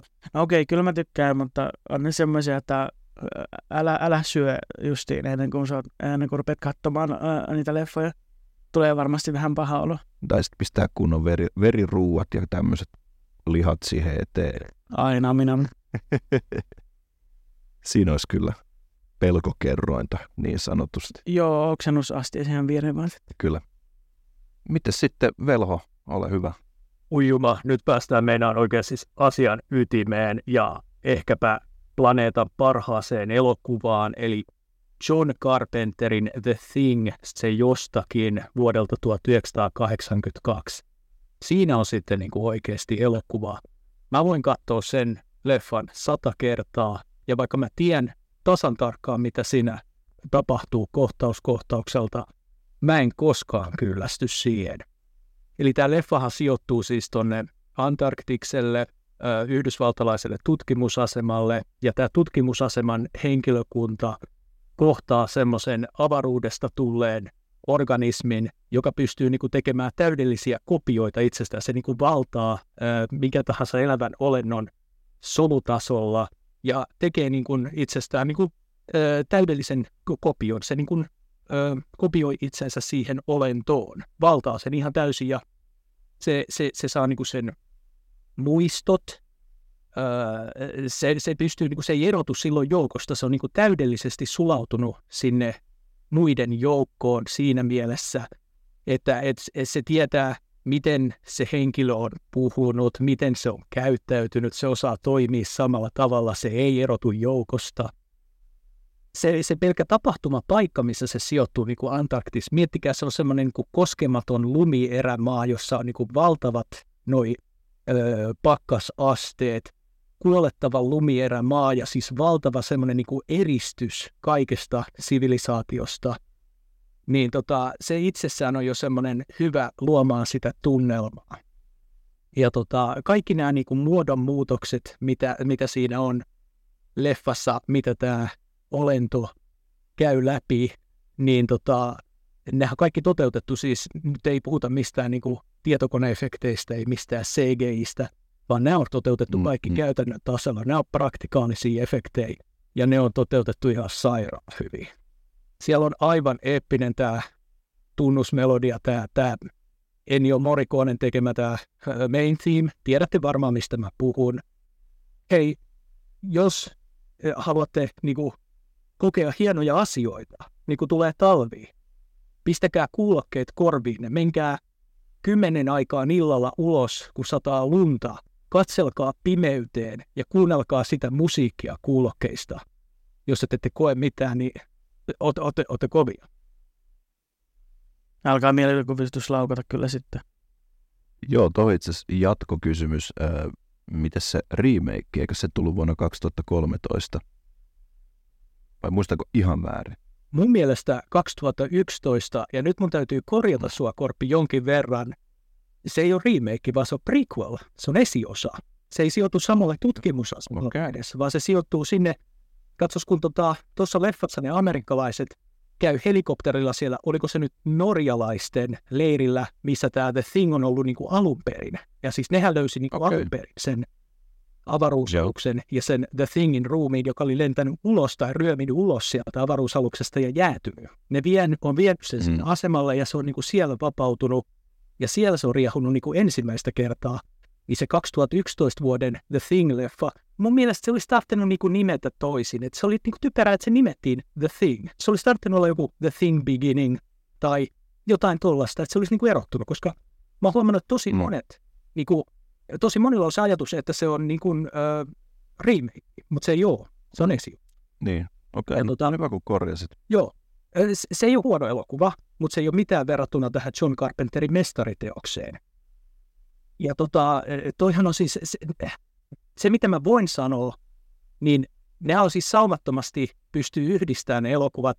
Eli periaatteessa se esiosa päättyy just siihen hetkeen tasan tarkkaan, mistä se Carpenterin leffa alkaa niin, niin, tota, niin voi katsoa sillä peräkkäin saumattomana kokonaisuutena. Mä en tiedä, suosittelenko mä sitä, okay. mutta sanotaan näin, että sit kun sä oot ensin nähnyt sen John Carpenterin leffan, ja se on sulle tuttu, niin sit sä voit katsoa sen myös tolla tavalla. Mm, kyllä, kyllä. Ja tota, siinä on niin kuin, sit siinä on niin semmoisia asioita, mitkä on käsittämättömiä ja anteeksi antamattomia. Ne ei ole siinä elokuvassa, koska se elokuva on virheetön. Siinä on yhtä ainutta virhettä. Mutta se, että niin kuin, kriitikot, arvostelijat dummas sen elokuvan ihan täysin, haukku John Carpenterin ja sen leffan silloin, kun se julkaistiin. Ja siis Carpenterhan sanoi, että häntä kadutti sen leffan tekeminen, hän meinasi lopettaa elokuvien tekemiseen. Näin mä oon ymmärtänyt, kun se sai niin, niin huonon vastaanoton. Eikä siitä, siinä mitään, koska kriitikothan usein ollut väärässä. Ne on vähän semmosia. En mä ainakaan ota niin kriitikoita aina tosissaan. Jos kriitikko sanoo jotain, ei pidäkään. Hyvä esimerkki on, hei, mä, mä tuon nyt tämän, vaikka tämä nyt asian kuulumaton, niin, niin tota, mä kuulin, mä en ole lukenut tätä arvostelua, mutta mä kuulin, että ähm, IGN antoi aika huonon arvosan, suhteellisen huonon arvosanan tälle uudelle Spider-Man-pelille, mitä sä oot Korpi pelannut. Ja siinä oli Joo, niin typeriä, joo, siinä oli niin typeriä ne syyt, mitä siinä oli niin kuin annettu, että, että ei, ei ne ollut mitään, mitään hyviä perusteluja. Että jos, jos tämä nyt oli, mä en ole lukenut sitä, voi olla, että ehkä, ehkä, ehkä mä oon vaan uskonut asioita, jotka ei pidä paikkaansa. Mä en ole tutkinut asiaa, mutta jos ne pitää paikkansa, niin tämä menee just tasolle. Ei, ei kriitikoita tarvitse aina kuunnella. Joo, ei tosiaankaan. Ja toikin niin kuin, eikö siinä ollut jotain, että peli on liian lyhyt? Ei kun, anteeksi, pitkä. Liian pitkä, liian paljon sisältöä, Joo. liian paljon sivutehtäviä ja jotain tällaisia niin kuin ihan typeriä asioita, niin kuin, että hei, hei, hei, come on. Voisikohan siinä olla, että hän ei ole sitten kato pelannut sitä aikaisempaa, koska siinä ykkösessä on ihan mun mielestä samoja ed- elementtejä totta kai, mutta mut kuitenkin niin kuin tosi jännää. Mutta hei, halusin palata vielä hetkeksi tuohon Thingiin, niin siinähän on kaksi niitä ikonisimpia kohtauksia, kun se tunkee ne kädet sinne. Tai olikohan se niin, että sillä oli se, mä en muista sen laitteen nimi. defibrillaattori, mikä ikinä se onkaan, niin kuin, onko se joku suomenkielinen nimi, sitä mä en osaa sanoa, mutta se, millä annetaan niin kuin sähköshokkeja, kun sydän on niin kuin pysähtynyt ja se yritetään saada niin Kyllä. uudelleen käyntiin. Niin. Joo, ja sitten siinä on se, kun se, se, se vatsa aukeaa, niin sehän on aika ikoninen, ikoninen kohtaus. On, Ja, ja joo. tota, sitten toinen, toinen, mikä muistan elävästi, on se liekinheitin kohtaus. Ja, ja, siis tarkennan vähän sen, tota, että mitä tarkoitat tuolla liekinheitin kohtauksella, mutta sehän on tosiaan se, se, niin kuin se, jota elvytetään, niin sen vatsa aukeaa. Ja se on niin kuin semmoinen valtava kita, siinä on hampaat, ja sitten se niin kuin sulkee sen kitansa ja leikkaa niin kuin molemmat kädet irti siltä, joka käyttää niin kuin niitä defibrillaattoreita. Et se, Niin oli. sillä. Mutta mitä sä tarkoitit tuolla liekinheitin kohtauksella? Kerro ihmeessä. Sitten on vuosia, kun mä oon sen kattonut, mutta mut siinähän on, on se, että mun mielestä se yksi niistä tutkijoista, joka on vähän niin kuin sen tingin vallassa, niin siitä, menikö sen pää jotenkin, että siitä tuli se parasiitti tuli niin kuin siihen sen jotenkin päähän, Joo. Ja sitten ne avaa sen oven ja sitten se sytyttää sen tuleen. Muistaaks mä ihan väärin? Itse asiassa, jo nyt mä tiedän, mitä kohtausta tarkoitat. Toi on ihan siinä yhteydessä, missä on se legendaarinen, niin kuin, missä otetaan nämä verinäytteet ja ne niin kuin, testaa sitä, että kuka niin kuin, on ihminen ja kuka on tämä The Thing. Niin, niin tota, toi, toihan siis siinä kohtaa sitten se yksi alkaa, kun se jää kiinni, niin se alkaa kokea sellaista muodonmuutosta, siltä niin kuin silmät pullistuu päästä ja alkaa kasvoista vuotaa verta ja se pää alkaa paisumaan. Sitten se aukeaa semmoiseksi vähän niin kuin joksi, jonkinlaiseksi kasviksi ja sieltä tulee semmoinen valtava kieli, jolla se nappaa niin kuin, ö, kiinni ja vetää niin kuin, tavallaan sinne kitaansa niin kuin tyyp, tyypin. Mutta mut se on niin kuin, ö, se, se niin kuin, ö, siinä on sillä, että se liekiheitin ei niin kuin aluksi toimi, se jotenkin niin kuin on jumissa. Joo, Tomma, mu- Ja tota, sitten kun se alkaa toimia, niin ne sytyttää sen siellä sisätiloissa palamaan, ja se ryntää siitä niin kuin seinän läpi, ää, seinän läpi ja sinne niin kuin ulos. Ja sitten se kaatuu sinne, ja yksi näistä tyypeistä, olisiko se just tämä NS-päähenkilö, eli tämä McCready, jota näyttelee siis Kurt, Kurt Russell, ihan sairaan hyvä rooli, siis vetää ihan uskomaton roolisuoritus. Niin, niin tota, se ottaa sitten niin kuin dynamiiti ja heittää sen sen palavan olennon luokse ja se räjähtää. Et joo, kyllä. Noi on kyllä ihan semmoisia legendaarisia kohtauksia. On joo, ja sehän on ihan kauhuklassikko. Pitäisi siis katsoa uudestaan, uudestaan toi, no itse asiassa ne molemmat. Kato ihmeessä, kato ihmeessä, siis suosittelen sataprosenttisesti. Tämä on ehdottomasti mun lempikauhuleffani. Ja tota, mun piti jatkaa vielä tosta, että okei, siis kriitikot dumas tämän leffan, mutta sitten kato myös, myös niinku elokuvien ystävät, siis ihan katsojat, oli sillä niinku, että ei, tälla, ei, ei tällaista, älä, älä laita tällaista, älä tee tällaista. What the Et, et, niinku, se sai ihan siis, ja sehän oli, oliko se peräti sillä, että se oli leffateattereissa tappiollinen, vai toiko se takaisin vaan oman budjettinsa, mikä on niinku ihan järjetöntä. Ja sitten kun on tämmöinen tota, gaala, kun, mikä se on nimeltä, onko se joku Golden Raspberries vai mikä se on, niinku, missä annetaan vähän niin kuin päinvastaiset Oscarit, eli niin kuin huonoin elokuva, huonoin pääosa, huonoin leffamusiikki, jne. tällainen. Niin sinä vuonna, jos mä muistan oikein, niin huonoimman elokuvamusiikin, oliko se peräti niin, että huonoimman elokuvamusiikin voitti tämä Ennio Morriconen uh, The Thing um, soundtrack. Ja sitten tota, mennäänpäs aikaan vähän ajassa eteenpäin. Mä en muista, milloin Quentin Tarantinon The Hateful Eight, minä vuonna se tuli ulos, mutta silloin se palkittiin parhaasta elokuvamusiikista. Arvatkaas, mitä musiikkia siinä on käytetty. Ennio Morriconen, The Thingin tekemiä äh, soundtrackin osia, joita ei käytetty siinä alkuperäisessä leffassa. Eli haistakaa kaikki paska. No sieltä se tuli. Hyvänen aika, aika niin kuin, tota, aikamoinen munaus. Kyllä. Sanotaan näin. Siis mä, mä en edes oikeasti tiennyt, että, että tota, mä oon niin kuin yleisesti, mun, mun tietämys on ollut sitä just, että jengi niin kuin nimenomaan on tykännyt Tetingistä. Mä en edes ole kuullut tota, mutta tää on niin kuin just tosi niin kuin älyttömän mielenkiintoinen niin kuin puheenaihe justiin tälle, että joku onkin just niin kuin päinvastoin. Mutta joo, summa ole hyvä, sulla oli. Joo, lähinnä vaan, että minä tykkään just tosi paljon tämmöisestä, että ö, tietää vähän sitä historiaa ja nippelitietoa, että naureskelin kyllä omaa partaani tolle pienelle faktalle, että ihan äly, äly, älyttömän kiva kuunnella. Kyllä, ehdottomasti.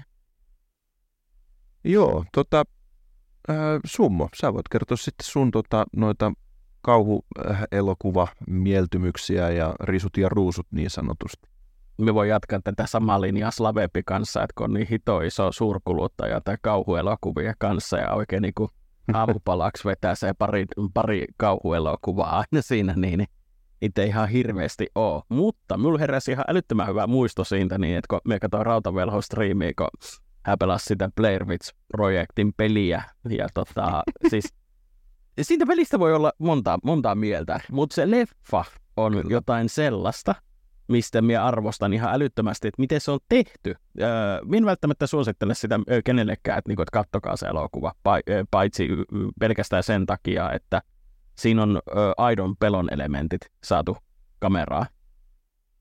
Haluatko sen Rautavelho sanoa jotain? Siinä on muutama aivan hemmeti hyvin toimiva kohtaus, täytyy sanoa. Että vaikka ei ole mitään mun suosikki kauhuleffoja, niin, mutta esimerkiksi se, missä ne lähtee, ensin ne on siellä teltassa, ja, ja sitten siellä niinku ulkopuolella liikkuu joku niinku rasahtelua ja, ja sitten tota, ne lähtee juokseen, pakenee paniikissa siellä metsässä. Ja siellä mun mielestä vilahtaa oikeasti jotain siinä niinku juoksun aikana, eikä pelkästään niinku implikoida. Nämä, se on niinku helkari hyvin toteutettu kohtaus. Ja sitten se, jos on siinä alussa ollut hereillä, kun siitä on niinku kerrottu siitä legendasta, ja sitten menee sinne katsoa sen loppukohtauksen, kun ne menee sinne mökkiin ja sinne basementtiin, sinne alakertaan, ja, ja niin kuin siinä kun näkee sen loppukohtauksen, mitä siinä tapahtuu, niin siinä on sellaista, oi juma, niin, niin tota, aivan, aivan mahtavia kohtauksia siinä leffassa. Jatka Just näin.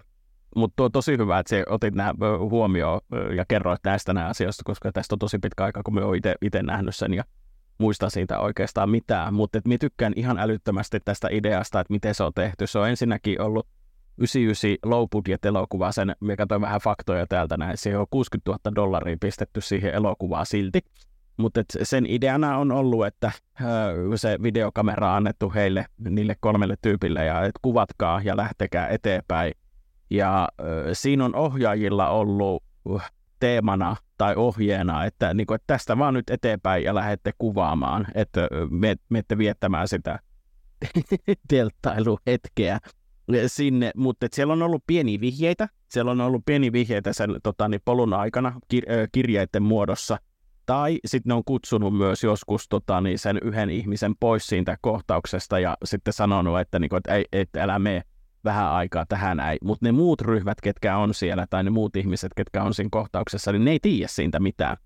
Ne ei tiedä minkälaista. Ja just tämä, että siinä koetaan sitä aitoa kauhun elementtiä tai pelkoa tai pelkoa lähinnä. Ja äh, oota, oota, sen verran rautamelho jatka vielä, että hyvä kun sanoit, sanoit siitä, että äh, siellä saattoi vilahtaa siinä joku sen juoksun aikana, koska sitten kun tämä kuvaus oltiin tehty ja toteutettu ja tämä videokamera oltiin annettu eteenpäin o, muistaakseen ohja, ohjaajalle siinä, niin, niin tota, se ohjaaja kysyy, kysyy sitten sitä, että mitäs mieltä olitte siitä ihmissudesta, joka seurasi teitä koko aika.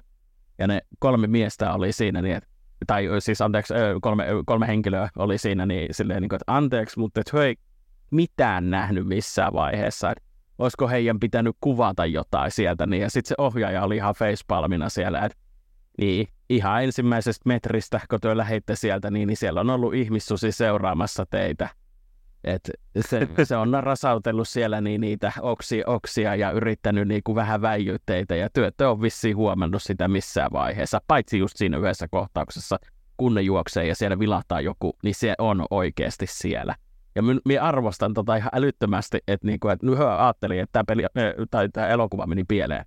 Että hyö ei, hyö ei tee tätä enää tästä näin. Tämä, tämä on niin fiasko. Mutta päinvastoinhan siinä kävi. Siintähän tuli ihan tosi iso hitti. Joo, Ihan vaan siis tämän, oma, tämän takia. Tämän takia mie, mie tykkään tästä. joo, sillähän on se ihan oma, oma kulttinsa ja, ja tota, siitähän tuli kanssa sitten se, onko se remake vai, vai mikä, että siinä on se oma juttunsa ja sen mä katsoin ja alkuperäistä en ole siis vieläkään nähnyt, koska mä en ole sitä saanut käsiini mistään ja sehän on ihan kulttikamaa. On, Joo, on. jatka vielä. Mun on pakko mainita tässä kohtaa semmoinen asia, mitä mun mielestä ei tullut mainittua, niin tämähän siis Blair Witch Project oli ensimmäinen tämmöinen found footage-filmi myös. Joo. Eikö, eikö se ollut se, mikä aloitti? On. Oli. Ja siitä Joo. tuli niinku hirveä buumi, että näitä alettiin niinku tekemään. Mutta se oli niinku ensimmäinen tämmöinen. Ja silloinhan jengi niinku oikeasti oli sillä että onko se oikeasti joku löydetty kuvamateriaali? Onko tämä oikeasti tapahtunut? Onko tämä nyt ihan, niinku, onko tämä tapahtunut? Ihan mahtavaa. Joo, Just joo näin, muistan just tuon näin. kanssa. Sitten mä sanon vielä yhden jutun, kato, siitä mitä mä sanoin siitä IGNn arvostelusta. Mä kävin nyt tässä samalla katsomassa. Ne on antanut sille kahdeksan, siis kahdeksan kautta kymmenen, ja onhan se nyt siis, vaikka mä oon edes mikään Spider-Man-fani, sen perusteella jo mitä mä oon nähnyt Korpin striimeissä, niin paskat se mikä kasin peli on. Ei oo, se on helposti ysin peli. Ihan he, Oo, et toi, niin kuin, se käy jo. just tätä, että ei kriitikoita voi aina uskoa.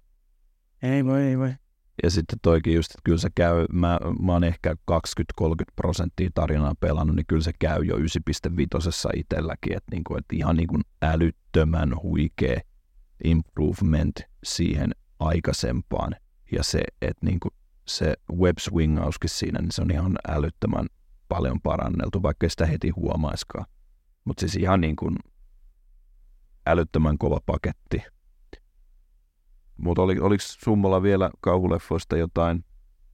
Siis lähinnä se, että oon mo- monta kertaa miettinyt sitä, niin että mikähän älyväläys tämä on ollut lapsuudessakin, että me muistan, me on varmaan ollut ensimmäisellä tai toisella luokalla, niin me on saanut katsoa vanhempien kanssa kauhuelokuvia, ja siinä on lähtenyt ihan hirveät pe- pelot tietysti myös tämä näin, mutta että niinku, et siihen aikaan minusta oli ihan normaali, että se sait käydä jopa siis ärkioskilla niin vuokraamassa, ja muistaakseni se oli se 50 markkaa, niin lapset sai napattua sieltä niin niitä kauhuelokuvia, niin kyllähän me silloin katsottiin vaikka mitä, mutta tuota, ei, ei, emme oikeastaan hirveästi edes muista, että mitä kaikkea on tullut kulutettua.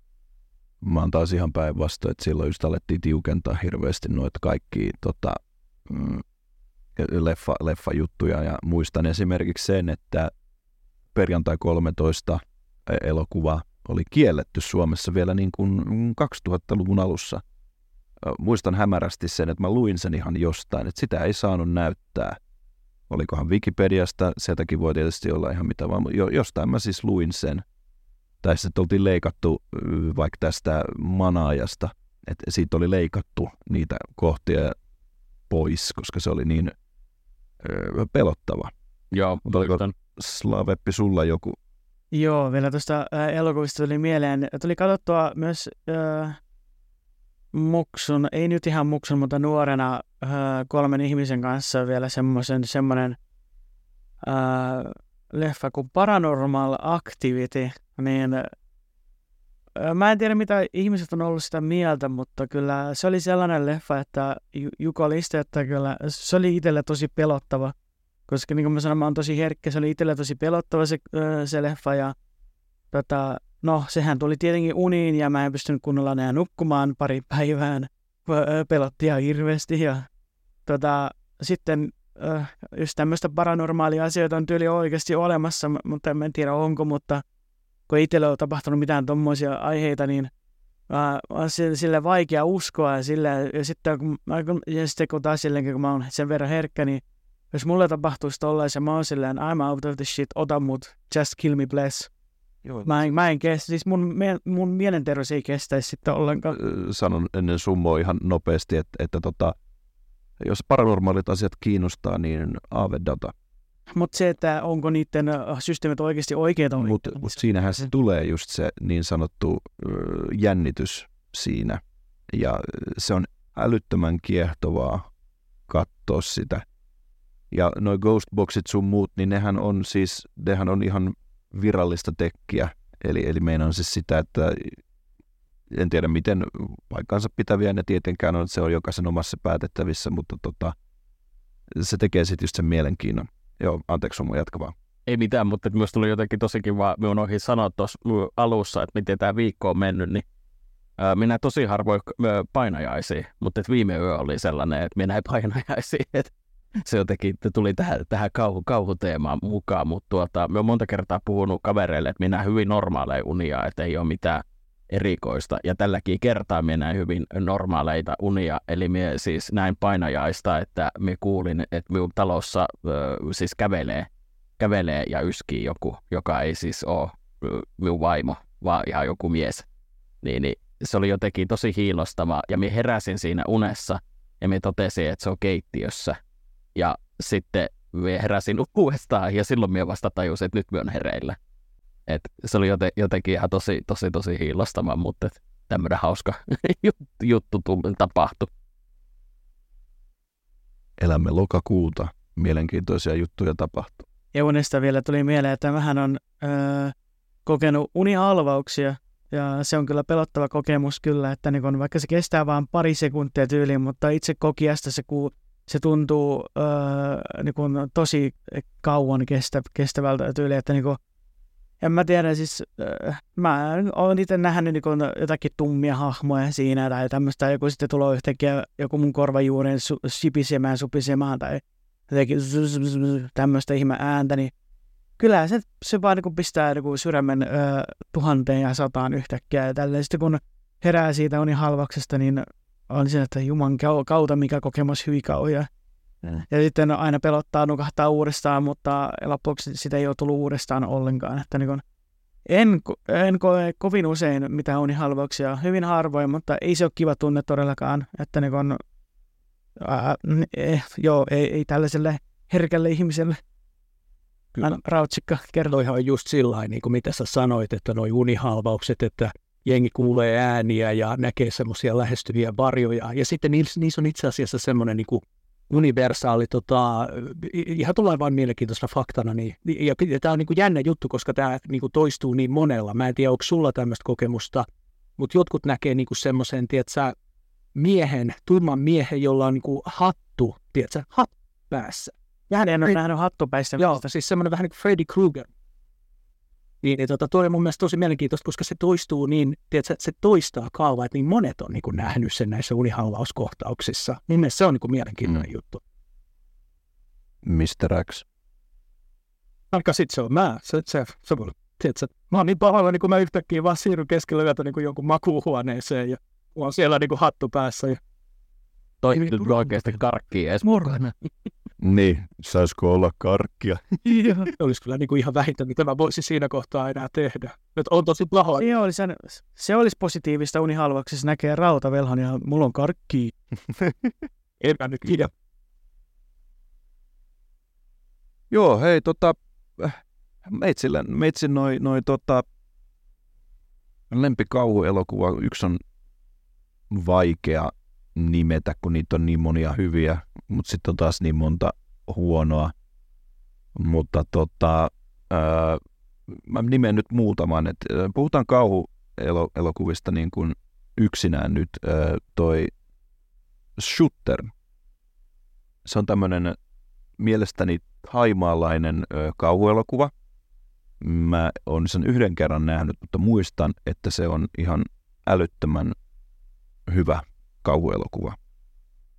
Siinä on siis tämmöinen pariskunta, joka mun, mun muistaakseni, jos joku on siellä tota, ö, netin ihmeellisessä maailmassa, niin voi tarkistaa, mutta mun muistaakseni siinä on niin, että ne ajaa tämmöisen ö, tytön päältä. Ja, ja tämä tyttö sitten niin kuin, totta kai kuolee, mutta se sitten alkaa niin kuin vähän pelottelemaan. Sitten tulee niin kuin ilmeisesti kummitus tai tämmöinen henki. Ja sitten tämä mies, mies tota, ö, huomaa, että sillä on niin niskat ihan niin pirun kipeät ja hartiat, ja tota, että ne on vähän niin semmoisella, ei nyt kourussa, mutta silleen niin huonossa semmoisessa asennossa, että ne on vähän niin kuin painautunut. Ja sitten tapahtuu kaikki, kaikki tämmöisiä ihmeellisiä tota, tapahtumia ja, ja tota, se käy lääkärissä ja sitten siinä näkyykin, että se on niin kuin, että siellä on niin kuin luutokin vähän mennyt niin kuin painalluksiin ja sitten se ottaa niin kuin valokuvia ja sitten se kehittää sen ja sitten se näkee, että se tyttö on niin kuin sen hartioilla istumassa. Summo, ole hyvä. Oon itse asiassa nähnyt tämän elokuvan yhte, yhtenä näistä harvoista. Mä olen mietti, mä monta kertaa miettinyt, mikä tämän elokuvan nimi on. Niin nyt, mm. mä, nyt mä voin kysyä tänne uudestaan sinulta, koska mä haluan nähdä Kyllä. tämän. Tämä on siis uudestaan. Että tämä on ihan oikeasti Joo. kyllä hyvä. Joo, äh, Shooter-niminen elokuva. Ja siis mä muistan, että se alkoi tosi hitaasti, mutta sitten se meni. Niin kuin hyvin näissä tämmöisissä aasialaisissa kauhuelokuvissa, niin se alkaa aina tosi hitaasti. Mä muistan, että mä tykkäsin siitä, että se oli oikeasti semmoinen, no ei oikeasti oikeasti pelottava, mutta semmoinen niin kuin, että ei hitsi, tie, tiedätte mitä tarkoitan. Niin se oli semmoinen älyttömän hyvä kauhuelokuva. Ratoveho, ole hyvä. Mutta jos haluatte nähdä oikeasti, oikeasti, oikeasti pelottavan kauhuelokuvan, mä en tiedä, oletteko nähnyt, mutta veikkaan, että ainakaan Slavepi ja Summo ei välttämättä ole näitä nähnyt, mutta en tiedä sitten Korppi susta. Rek, eli siis REC. Ootko nähnyt? Espanjalla. Rek. Niin. Onko se, se, se, on se, missä ne, öö, se tulee se tauti sinne kerrostaloon? Kyllä, kyllä. Ja tota, joo, siellä on joo. palomiehet ja sitä ollaan niin dokumentoitu sitä niin kuin paloaseman tapahtumia tavallaan niin kuin yöaikaan. Tämä tapahtuu yöaikaan, oli joku se, niin kuin se mm. ö, ohjelman nimi, mitä ne tekee. Ja ne lähtee palomiesten kanssa niin kuin semmoiseen kerrostaloon, joka sitten eristetään, kun siellä leviää semmoinen tauti, mikä muuttaa ihmiset mm. tämmöisiksi niin raivotautisiksi zombeiksi. Ja, ja siinä on kun ihan jäätävän kova leffa ja pelottava leffa. Oh. Semmoisia leffoja, varsinkin missä mäkin olisin loppukohtauksessa, mä olin oikeasti sillä ja yleensä leffat ei vaikuta muuhun tällä että et, et mm. olisi sillä mutta mä olin sillä niin suurin piirtein hengittämättä, että et, mit, mitä helvetti. Joo, mä muistan, muistan sen viimeisen kohtauksen, kun ne menee sinne ullakolle. Aivan älyttömän hieno kohtaus. Ja se oli niin kuin kirsikka kakun päällä. Siis Kyllä se oli hyvä, koska mä muistan, kun mä aloitin sen, mä katsoin sitä, hei, taas tämmönen joku. Sitten sä tiedät sen fiiliksen, kun sä katot leffaa, ja sit, tai niinku leffan kanssa, ja sitten sä huomaat, että äh, taas tää on tämmönen. Joo. Mutta tää oli semmoinen niinku poikkeus positiivisella tavalla. Se on ehdottomasti yksi parhaista näistä found footage-leffoista, ja ihan sairaan pelottava kauhuleffa. Jos ette ole kattonut, öö, siis kuulijat, niin sitten ihmeessä katsoa ja korjakaa se virhe. Ja, ja vaikka se on siis tosiaan, älkää katsoko siitä, siitähän on tehty siis amerikkalainen remake, olikohan se nimellä Quarantine. Älkää katsoko sitä, vaan katsokaa nimenomaan se REC. Joo. Ja tota, tästä päästäänkin sitten, mä haluaisin nähdä, mä en tiedä, sitä ei oikein mistään löydy, mutta tämä on varmaan vissiin vähän ehkä enemmän semmoinen underground kauhuelokuva kuin Poughkeepsie Tapes. En tiedä sanooko yhtään mitään. Se on myös tämmöinen found footage-elokuva, mikä on ilmeisesti oikeasti aika karmiva, mutta se on niin kuin tehnyt, korjatkaa, jos joku pääsee nyt nettiin esimerkiksi, mun mielestä se on tehty niin kuin se murhaajan näkökulmasta. Ja tässä on siis tämmöisiä ikonisia klippejä siellä täällä, mutta mä en, mä en ole koskaan nähnyt sitä, mä haluaisin nähdä sen, mutta mä en vaan löydä sitä oikein mistään. Ja tuntuu, että se on vähän kiven alla – niin kuin sitten on näitä tämmöisiä oikeasti sairaita niin kuin kauhuelokuvia. Mutta jatkan vielä. Sitten ehdottomasti yhtiö, mikä pääsee vähintään top 5 lempi kauhuelokuviin, on jokaisen vesipelkoon liittyvä Jaws, tappaja hai. Naurettava idea mun mielestä, kun yleisesti eikö Eikös hait yleensä aina mene pakoon, ää, kun ihmiset nähdään ja tälleen? No siis nythän me päästään kanssa semmoiseen alueeseen, mistä mä tiedän oikeasti jonkin verran. Äh, hainörtti täällä, hei. Selvä. Äh, haithan, jos ne hyökkää, niin ne yleensä hyökkää sen vuoksi, että ne, kun ne on likinäköisiä ja ne on siellä äh, pinnan alla ja ne näkee surffarin esimerkiksi, niin kun ne näkee huonosti, niin nehän, sitähän muodostuu semmoinen äh, selvästi niin kuin, kilpikonna, niin kuin kilpikonnan muoto silleen, niin sit sen takia, kun ne syö kilpikonnia. Ja tota, tämähän, siihen aikaan kun se on tullut, niin haistahan ei varmasti, näin mä muistan, että siihen aikaan jossain sanottiin, että ei, ei ole tiedetty haista niin kuin hirveästi. Mutta mut se, mitä Spielberg teki tässä leffossa, siinä toimii kaikki. Se, se, se, siinä ei ole yhtäkään semmoista kohtausta tai hetkeä, etteikö se pitäisi sua otteessaan. Ja mä en nyt muista sen, onko se Quint, se, jolla on se, se on se laivanomistaja. Mä en tiedä, miksi mulla tulee jotenkin aina velho mieleen siitä. Mä, mä en tiedä miksi, mutta se on niin badass tyyppi, vähän niin kuin velhokin. Mutta mut siis niinku, se on just semmoinen, että no niin, mennään tekemään. Ja sitten sekin kohtaus, että kun kaikki on paniikissa ja sitten se vaan vetää kynsiä siitä, että nyt hiljaa, niin, niin se on. Ja tämä ei ole siis millään tavalla, niin kuin, tämä on enemmänkin kehu, koska Quint on ihan älyttömän cool kaveri. Tiedätkö, hei, toi on niin kuin oikeasti, äh, otan tämän kunniana, äh, olen mielelläni niin kai, Quintmäinen hahmo, siis tämä on niin kuin vaan hyvä asia, että nyt mä voinkin sitten kohta vaikka alkaa lauleskelemaan sitä, mitä se on Hello dear Spanish lady. No, ja niin edespäin. Joo, mutta tota, siis toi, huikea leffa, huikea leffa. No, Yksi, mikä no. nosti sen, niin kuin, tietenkin tämä täytyy muistaa, mikä nosti sen niin kuin, ihan eri tasolle, mitä se olisi ehkä muuten ollut, oli se, että se robotti Hai, mikä niillä oli käytössä, tämä, oliko se nime, koodi nimeltään Bruce, niin sehän ei toiminut siellä meriolosuhteissa ja se olisi näkynyt mm, siinä mm. leffassa paljon enemmän, se äh, niin kuin kumihai, sanotaan näin, koska on, ei, eihän se nyt ole niin kuin ollenkaan äh, oikean hain näköinen. Mutta mut kun se ei toiminut, niin ne joutui toteuttaa kaikki tämmöisiä mitä mielikuvituksellisempia, niin kuin siinä alkukohtauksessa, kun siis nämä, kuvaushenkilökunta juoksee rantaa pitkin ja vetelee sitä naista, niin kuin se on, niin kuin, tämä on sellaisissa niin kuin liiveissä, johon on kiinnitetty köysi, mm. ja vetelee sitä siellä meressä, ja menee siellä ja kirkuu ja, ja tota, kaikkea tällaista. Ja laituri, joka, joka kääntyy paikallaan ja lähtee rantaan kohti siinä yhdessä kohtauksessa, mm. joka nähnyt leffan tietää. Ja sitten ne tynnyrit, tynnyrit, mikä ammutaan siinä haikin, kun ne, aina kun ne tynnyrit tulee esille ja hai on paikalla, niin, niin tunnelma nousee niin kuin tappiin. Mutta jos sitten haita olisi niin näytetty koko ajan ja se olisi pomppinut siellä esille ja itä auki ja siinä alkukohtauksessa ei se leffa olisi ollut niin hyvä. Niin. Ei, ei, ei, ei missään nimessä. Mä oon ihan täysin samaa mieltä. Tämä on hauska juttu siinä mielessä, kun mä en ole mitään äh, Jaws-leffoja nähnyt, mutta mä siis soita, soitan trumpettia, mä soitan Seinäjoen Symphony orkesterissa, se orkesterissa, niin me ollaan soitettu äh, Javsin musiikkia. Se on eniten tuttu itselleni. Aivan loistavaa äh, soundtrackia siitä. Se on huikea. Mutta mä en ole nähnyt mitään Jaws-leffoja, että pitäisi varmaan korva, korjata se. No, meillä on sitten tulevana viikonloppuna vähän hommia, että Aiku ihana. Pitää vähän sivistä. Mutta äh, Chavsista, niin se ensimmäinen, se on mestariteos. Se on aivan siis mestariteos. Voi, voi, voin sanoa ihan vahvasti, että kaikkien aikojen yhtiä parhaimpia elokuvia. Jaws 2, se on erittäin hyvä. Mä tykkään siitä. Se on mun mielestä erittäin hyvä. Se ei ole parempi kuin ykkönen, ei missään nimessä, mutta siinäkin kun on se helikopteri. Siis aivan älyttömän kova. Siis se on niin, kuin niin hieno kohtaus mun mielestä, mutta katso se uudestaan jossain vaiheessa. Ja kun mä annan sulle velho vuoron, niin mä sanon vielä, että mä muistan, kun mä katsoin sen Chaps kolmosen. Sehän ei ole, siis se ei ole hyvä elokuva, mutta se on ö, viihdyttävä, koska siinä on se ö, teemana se aquarium. Mä en nyt muista, mikä se on suomeksi.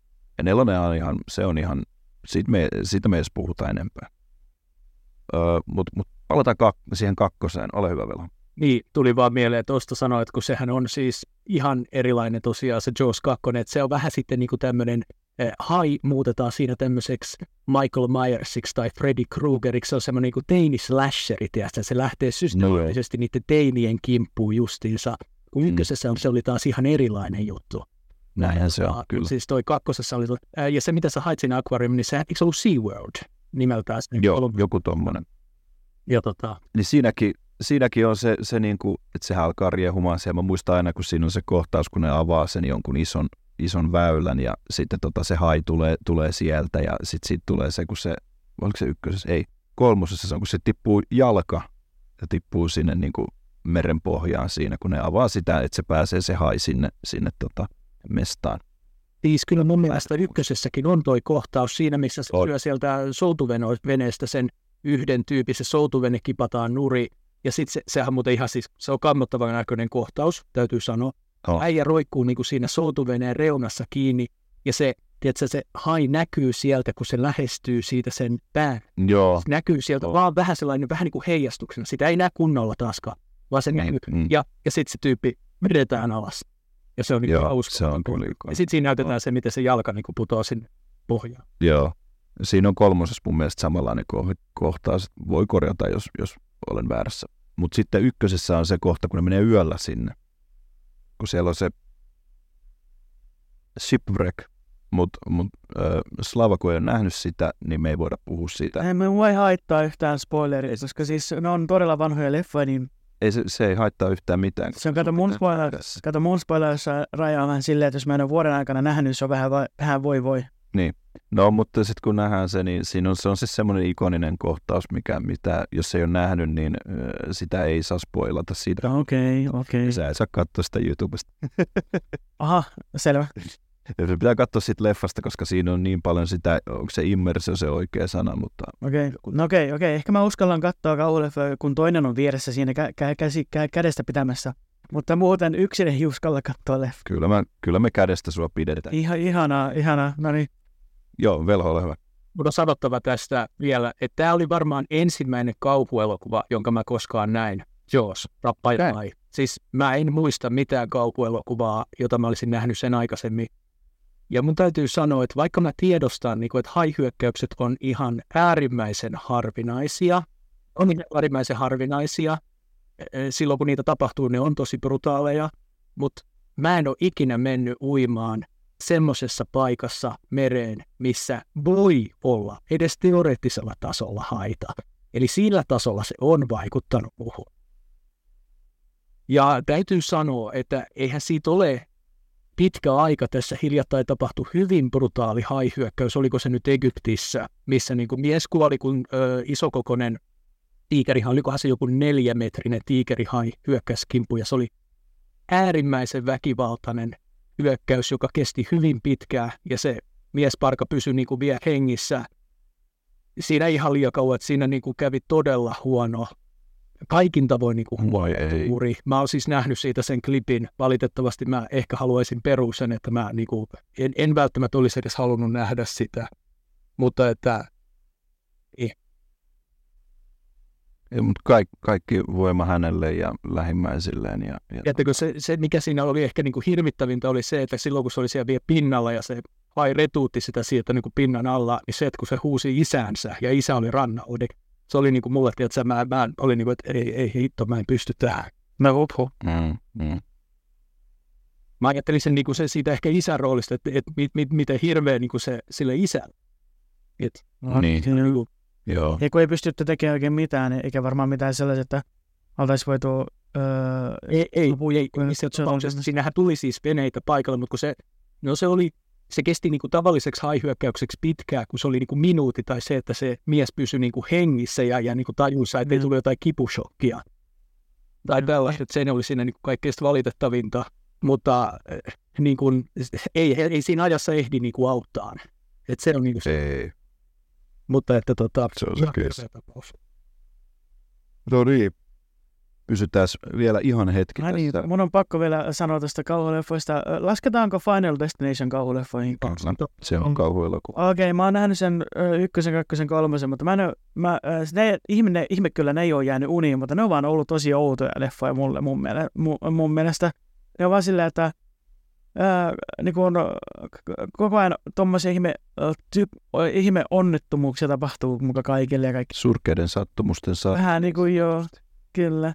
Se oli erittäin mielenkiintoinen. Se ei ollut niin pelottava, mutta se oli vaan semmoinen, että ah, tuo kuoli tuohon, tämä kuoli tähän, okei, selvä. tiedätkö, jos on nähnyt Final Destinationin, niin ei e- ikinä aja semmoisen rekan perässä, joka kuljettaa noita niin kuin siis puutukkeja niin ei koskaan ole Kyllä. kovin lähellä sellaista, vaan tietoisesti jättää niinku sen No se, kyllä. Metrin väli, metrin väli. Ei riitä metrin verran, hyvin mahdollisimman nopeasti. Vaikka kaasupohjaa. Mutta tota, vielä jatkan high-teemalla. Renni Harlinin Deep Blue Sea iskee muuhun älyttömän kovaa. Siis mä, mä, mä tykkään, mä tykkään siitä. Tiedän, että sillä on vähän tota, mixed reviews, mutta mut tykkään ihan älyttömästi siitä leffasta. Siinä on omat hetkensä. Se, sekin on kyllä ihan, sanotaan näin, että on se semmoinen niin kuin 6 tai 7 kautta 10 vähin. Mä sanoisin se ehkä 7 kautta 10. Mm. Ehkä silloin mä sen ottaisin. Mä muistan, kun mä näin sen ekan kerran ja siinä ihan niin kuin, kun siinä oli, kun se, että se on tutkimuslaboratorio just, missä tehdään, oliko se Alzheimeriin? Kyllä, Joo, joo, oli. ne valmistelee Alzheimerin lääkettä ja tota, se- se nimenomaan tapahtuu niin kuin sillä, että ne niin kuin jotain vetää tuolta niin kuin haikalojen aivoista, mutta sitten ne on Mm. niin kuin jotenkin eh, niin kuin tehnyt jotain geneettistä muokkausta niihin haihin myös, eh, niin kuin, että ne edistäisi niin kuin se tutkimusta nopeammin ja pääsisi nopeammin Joo. tavoitteisiinsa. Joo, ja siinähän on se, että niistä haista tulee älykkäämpiä tämän, tämän jutun myötä. Kyllä. Ja se on niin hieno kohtaus, kun se menee, mä en nyt muista sen hahmon nimeä siinä, mutta kun se menee sitä semmoista ö, metallitunnelia täysin pimeässä vedessä, ja sitten ne hait on, on niinku päässyt sinne niinku vapaaksi. Ja sitten kun ne hait niinku alkaa hyökkää siihen, ja sitten yhtäkkiä ne niinku alkaa uimaan takaperin. Joku hait, tiedetään, että hait ei osaa uida takaperin. Niin se on niinku älyttömän hieno kohtaus. Ja totta kai ikonisin Samuel. Jacksonin kohtaus on älyttömän Uu, Samuel motherfucking Jackson on mukana. kyllä. Cool, se pitää kyllä nähdä se. Ole hyvä velo. Ja tiedättekö, yksi kohtaus, en mä tiedä onko se pelottava kohtaus, mutta se on hyvin toteutettu. Se, missä ne on niin kuin siellä pohjalla ja, ja tota, ne on niin kuin lähdössä niin kuin nousemaan pintaan, ne joutuu siis happipullojen kanssa, tai siis ei happipulloja, vaan ne päästään niitä happipulloja jotenkin sillä niin kuin siihen veteen, että se niin kuin houkuttelisi niitä haita, ja ne pääsis sukeltaa mm. sieltä niin kuin, ö, ylös sinne pinnalle. Niin se on semmoinen kohtaus, että mä oon ihan kohtalainen pidättää niin kuin hengitystä, niin mä, mä oon tota, tehnyt tämmöisiä hengitysharjoituksia. Mä oon parhaimmillaan pidättänytkin hengitystä 3 minuuttia 45 sekuntia. Mutta se on niin semmoinen kohtaus, että jos mä katson sitä leffa, mun on joka kerta siitä hetkestä, kun se veden pinta tulee, että ei nämä hahmot voi hengittää. Mun on oltava itsekin hengittämättä siihen asti, kunnes ne pääsee pintaan. Et se on niin semmoista eläytymistä siinä mukana. Kyllä. Mutta mut Sea on semmoinen, että siinähän oli se räppärikin, se LL Cool J, eikö niin? Se on se kokki. Aivan mahtavaa. siis se on niin kuin, joo, siis se, joo, ja siis se on niin kuin, eikö siinä ollut, sillä oli joku lintukin siinä? Nimenomaan, Se on niin oli, koska hai syö sen, Joo. sittenhän se tota, räjäyttää yhden niistä haista ja sanoo, sillä flippaa tota semmoisen, silloin semmoinen zipposytkäri tai joku, ja se heittää sen, se on huone kai täyttynyt jollain kaasulla, eikö se ollut jostain uunista? Joo, oli. Joo, You ate my bird. Joo, se on kyllä klassinen. Huikea hahmo. Kyllä, mä, ja mä, mä tykkään itse tosi paljon siitä, siitä leffasta. Se on älyttömän kova. Sanottakoon vielä siitä kohdasta, missä ne on just valmistautumassa siihen niin kuin ylös sukellukseen sieltä pohjalta, niin sehän Joo. on niin kuin sillä ne ottaa toisiaan kädestä ja se johdattaa ne tämmöiseen vähän niin kuin rukoukseen tai semmoiseen, niin kuin, tiedät sä, ee, semmoiseen vähän niin kuin rohkaisupuheeseen ja se on semmoinen niin kuin jännä versio tuosta psalmista 2.3, mikä on ihan niin, niin tota, että et se on öö, mie, niin kuin, et, öö, miten se nyt on tämä, että, että vaikka minä vaeltaisin pimeässä laaksossa, en pelkäisi mitään Joo, pahaa, koska olen laakson kovin jätkä ja minulla on isoin keppi. Kyllä, hyvin ysäriä. Mutta muistan, että se oli ihan älyttömän huikea leffa. Pitäisi katsoa se jossain vaiheessa uudestaankin itse asiassa tässä lähiaikoina. Sitten tota, äh, elokuvasarjoista, no en ole fani, mikään kova fani, mutta löytyy leffat ja, ja tota, tälleen, mitä, mitä mä nyt sitä, sitä, sitä toin äh, silloin striimissä, kun Velos ki- kiteytti se aika hyvin ja reppesi itsekin, mutta äh, Sav, Sav-elokuvasarja on itselle semmoinen, että on, on ihan, ihan fani. että se iskee muuhun ihan älyttömästi. Musiikit, ansat, se koko idea siinä kokonaan. Ja Tobin Bell on yhtiä omia lempinäyttelijöitä, joka just on, toimii John Kramerina äh, Jigsawna. Ja tässä itse asiassa hetki sitten katoin ne kaikki, paitsi Jigsaw ja Spiral, niin katoin ne uudestaan ennen tota Sub X ja ei voi muuta sanoa kuin, että tykkään ihan älyttömästi. Ja mä ajattelen sitä nimenomaan elokuvasarjana, en yksittäisinä elokuvina. Ja Savissahan on hauskaa se, että siitä tuli ensin tämmöinen lyhyt elokuva. Ja sitten siitä tota, James Wan on sen ohjannut sen lyhyt elokuvan. Mä en ole sitä nähnyt, mä en muista nyt sen nimeä. Mutta jos kirjoitatte Sub Short Film, niin sillä varmasti löytyy. Mutta sitten siitä se ilmeisesti menestyi mikäli mä muistan ihan oikein, niin todella hyvin. Ja tota, sitten siitä vähän niin kuin tilattiin se ensimmäinen Sav-elokuva. Ja se, että kun katsotte Sav ykköstä, niin huomaa, että siinä on aika rajallinen se budjetti. Niin tosi rajallinen se budjetti. Mutta sitten kun mennään Sav kakkoseen, niin se on niin kuin älyttömän hieno harppaus siinä. Ja mä tykkään niin paljon siitä, kun siinä puhutaan siitä, että I'd like to play a game. Se on niin ikoninen. Se on tosi hyvä. Sitten tulee aina kylmät väreet ja se on niin, kuin niin älyttömän upea, miten se on niin kuin luotu se koko juttu siihen. Se kauhuhan siinä tulee just siinä, että, että mitä, mitä sä oot valmis tekemään selviytyäksesi. Että et arvostatko niin kuin elämää. Että tässä on esimerkiksi Sav 7, muistaakseni, on esimerkiksi toi Chester Bennington on siinä näyttelemässä. Ja se oli aika kova, kova juttu, mä muistan. Että sehän oli äh, rauha hänen sielulleen. Äh, hän on siis oli todella kova Sav-fani ja hän oli pyytämällä, ei nyt pyytämällä pyytänyt, mutta pyytänyt pitkään, että hän pääsisi niin kuin näyttelemään siihen elokuvaan ja teki kyllä hienon, hienon nopean pienehkön roolin. Ja tota, siinä No ikonisin on totta kai Reverse Bear Trap, se on niin kuin ihan, ihan huikea, huikea laite. Niin kuin silleen, että, että miten se on niin kuin keksitty, että noin yksinkertaisesta, periaatteessa yksinkertaisesta ansasta tehdään niin kuin tämmöinen kidutuksen väline johonkin. Ja siinähän on aina se, juuri niin kuin sanoin siitä, että, että tota, arvostatko elämää että jos, jos sä arvostat, niin sä oot valmis ylittämään periaatteessa sen niin kuin ne omat rajat ja tota, selviytymään siitä. Uhraamaan jotain niin, kehosta Niin, nimenomaan. Ja sitten esimerkiksi hyvä äh, Sav ykkösessä Amanda Young, kun sillä on se päässä se äh, reverse bear trap, niin se avain on sen kaverin, se sanoo siinä, että kaverin vatsassa, joka on tota, niin kuin kuollut siinä – sitten se käy vetämässä sen ö, paidan ylös siltä ja sitten silloin se skalpeli siinä kädessä ja sitten samalla kun se on just lyömässä sitä sinne vatsaan, niin sen kaverin silmät aukeaa. Että se on vaan niin kuin, jossain niin kuin tranquilizer, eli tämmöisessä niin kuin, mikä se on puudutuksessa semmoisessa, että se ei tunne mitään. Niin siinä se on kyllä niin kuin älyttömän hieno niin kuin silleen kohtaus ja silleen, niin kuin, että, että, että hän oli valmis tekemään uhrauksia. Ja sitten siinä on ikonisimmat, mistä Savin aina tietää, on se, että kun siinä on se kamera, mikä pyörii ja sitten tulee sitä nopeutusta, että ne niin kuin liikkuu hirveän nopeasti eri suuntaan ja, tota, on, tulee sitä huutoa, että ei, ei, ei ja kaikkea tämmöistä, niin ne on älyttömiä. Ja Savin musiikit on vielä ole hyvä. Mä en ole siis Saa-elokuvista nähnyt muuta kuin sen niin kuin kolme ensimmäistä elokuvaa, mutta mä muistan siitä kolmosesta sen yhden. Ja mun, mä ajattelen samalla tavoin, että jos elokuvalla on niin kuin riittävästi ikää, niin sitä voi ihan vapaasti spoilata, niin kuin, mm, niin kuin mm. tässä Laveppi sanoi.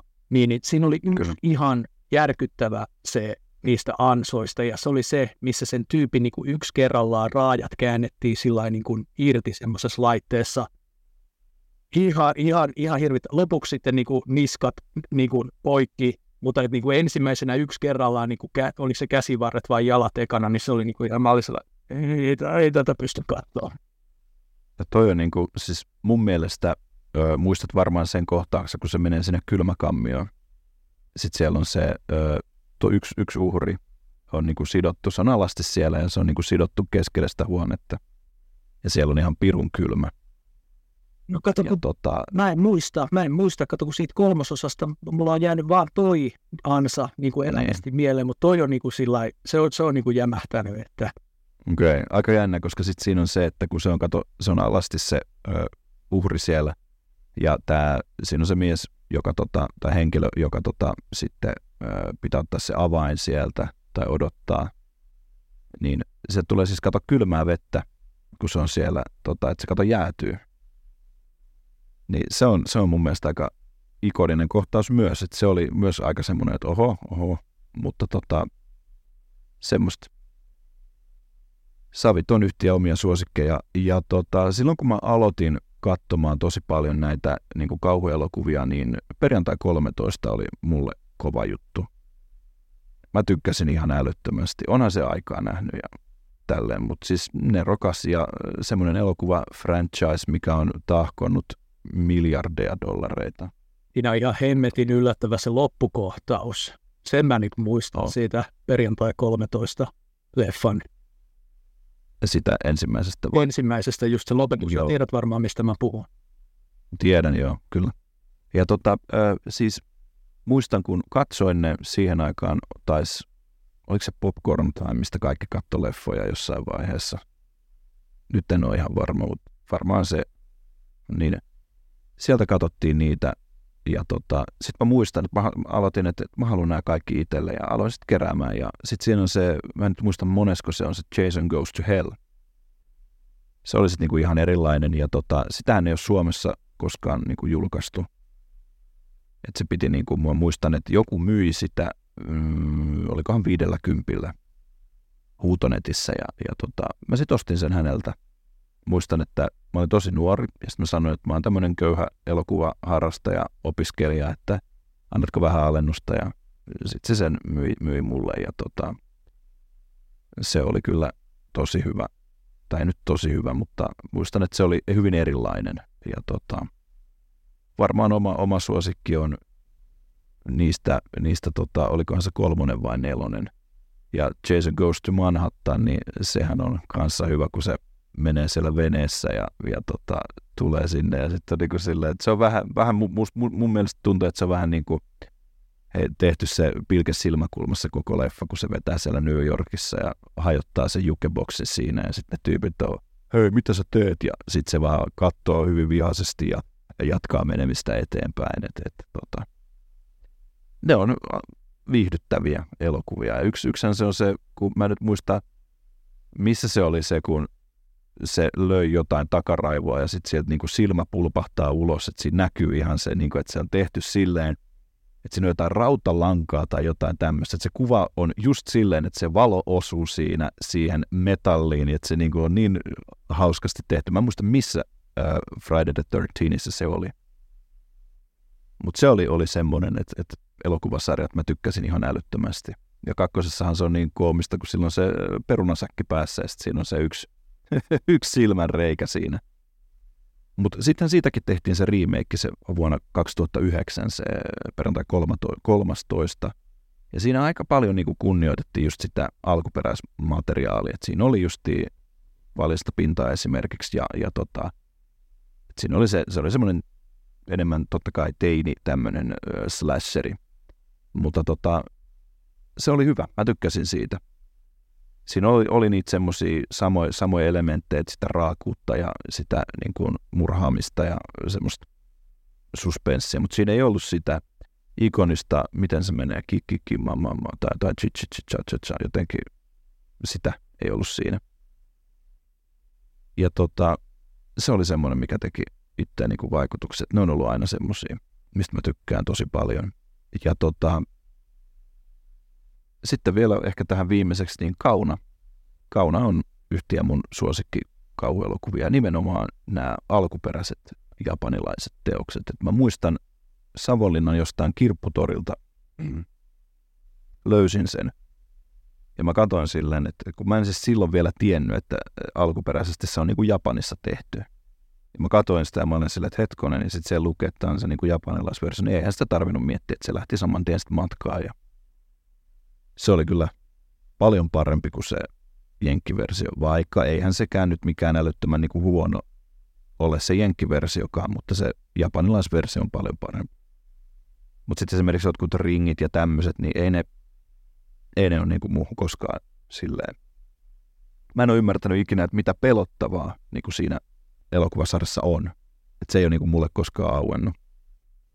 Mutta sitten vielä, nyt kun tuli mieleen, Sinister, ootteko nähnyt? En ole kyllä nähnyt. Nope. Sinister on, on tota, semmoinen, että, että tota, se oli kova, se ensimmäinen. Siinä on siis tämmöinen kirjailija, joka muuttaa uuteen tämmöiseen asuntoon ja tota, se löytää semmoisen vanhan muoviboksen kuin siis pahvilaatikon, missä on vanhoja niin kuin dokumentteja. Sitten se alkaa katsoa niitä ja se huomaa, että täällä on niin kuin ollut jotain ihme juttuja ja se on niin kuin, ei, se ei ole korea, mutta se on enemmän semmoista niin kuin yliluonnollista pelottavaa ja se on semmoinen, että katsokaa se. Se ensimmäinen on todella hyvä. Se kakkonen, mä kävin katsoa sen elokuvateatterissa silloin aikanaan, ja se oli ihan jees, mutta ei se päässyt millään tasolla siihen, mitä se ykkönen silloin oli. Mutta semmoista. Tästä tulikin ihan itse asiassa mielenkiintoinen ja tota, pitkä keskustelu, ja se on mun mielestä tosi hyvä, että näitä on niin kuin tosi paljon tämmöisiä erilaisia, tota, justi, että toinen tykkää tästä ja toinen ei ole kattonut. Ja mun mielestä on tosi hienoa, että saatiin, saadaan tota tähän se, se semmoinen kaikkien näkemyksiä. Ja tosi paljon tuli kaikenlaista uutta tietoa itselle myös. Kyllä, kyllä. Kauan on vähän niin kuin itsellä just se, se bravuuri, mutta jos nyt lähdettäisiin oikein kunnolla, kunnolla kaivelemaan, niin tota, sanotaan näin, että me oltaisiin varmaan kohta siirrytty animeen ja sitten me oltaisiin vielä huomenna täällä keskustelemassa siitä, että kauan animesta niin jätetään animet ja nämä, nämä pois, koska se on taas ihan oma, oma alalajinsa. Hei, mitkä on teidän tota, lempi kauhukirjallisuuteen ja sarjakuvaan näitä tota, liittyviä juttuja, että sieltä voi vaikka tota, Summo, sä voisit ottaa jaltuun. Kyllä. Äh, mie en muista ihan tarkkaa vuotta, että onko se Suomessa niin ollut just 2008 vai 2009, niin tuli Zoe Hillin esikois pihalle sydämenmuotoinen rasia, niin se tuli luettua. Ja se oli yhtiin harvinaisia näitä kirjoja, että et se oli ensi, ensimmäinen, voisiko sanoa kauhukirjallisuuteen liittyvä. Että oli Stephen Kinginkin kirjoja jotain yrittänyt lukea, mutta ne, ne jäi aina keske. Et mie en niitä saanut ikinä oikein suoritettua. Ja tämä oli jotenkin huvittava, että mie sain myöhemmin sitten tietoa, että tämä Joey Hilli on Stephen Kingin poika. Et Et, kauas, kauas ei mennyt omenan puusta, mutta tämä, tämä teki vaikutuksen. Tämä teki tosi ison vai, vaikutuksen, että tämä kertoo ikääntyvästä death metal-muusikosta, joka kerää kaikkia näitä tällaisia kauhutavaroita, että hänellä on ö, ollut siinä ke- keräilykokoelmassa ö, käytettyjä hirttosolmukoita ja murha-aseita ja vastaavia, ja sitten hän tota, niin näkee huutokaupassa myytävän sydämenmuotoisen rasian, mikä mukana tulisi haamu.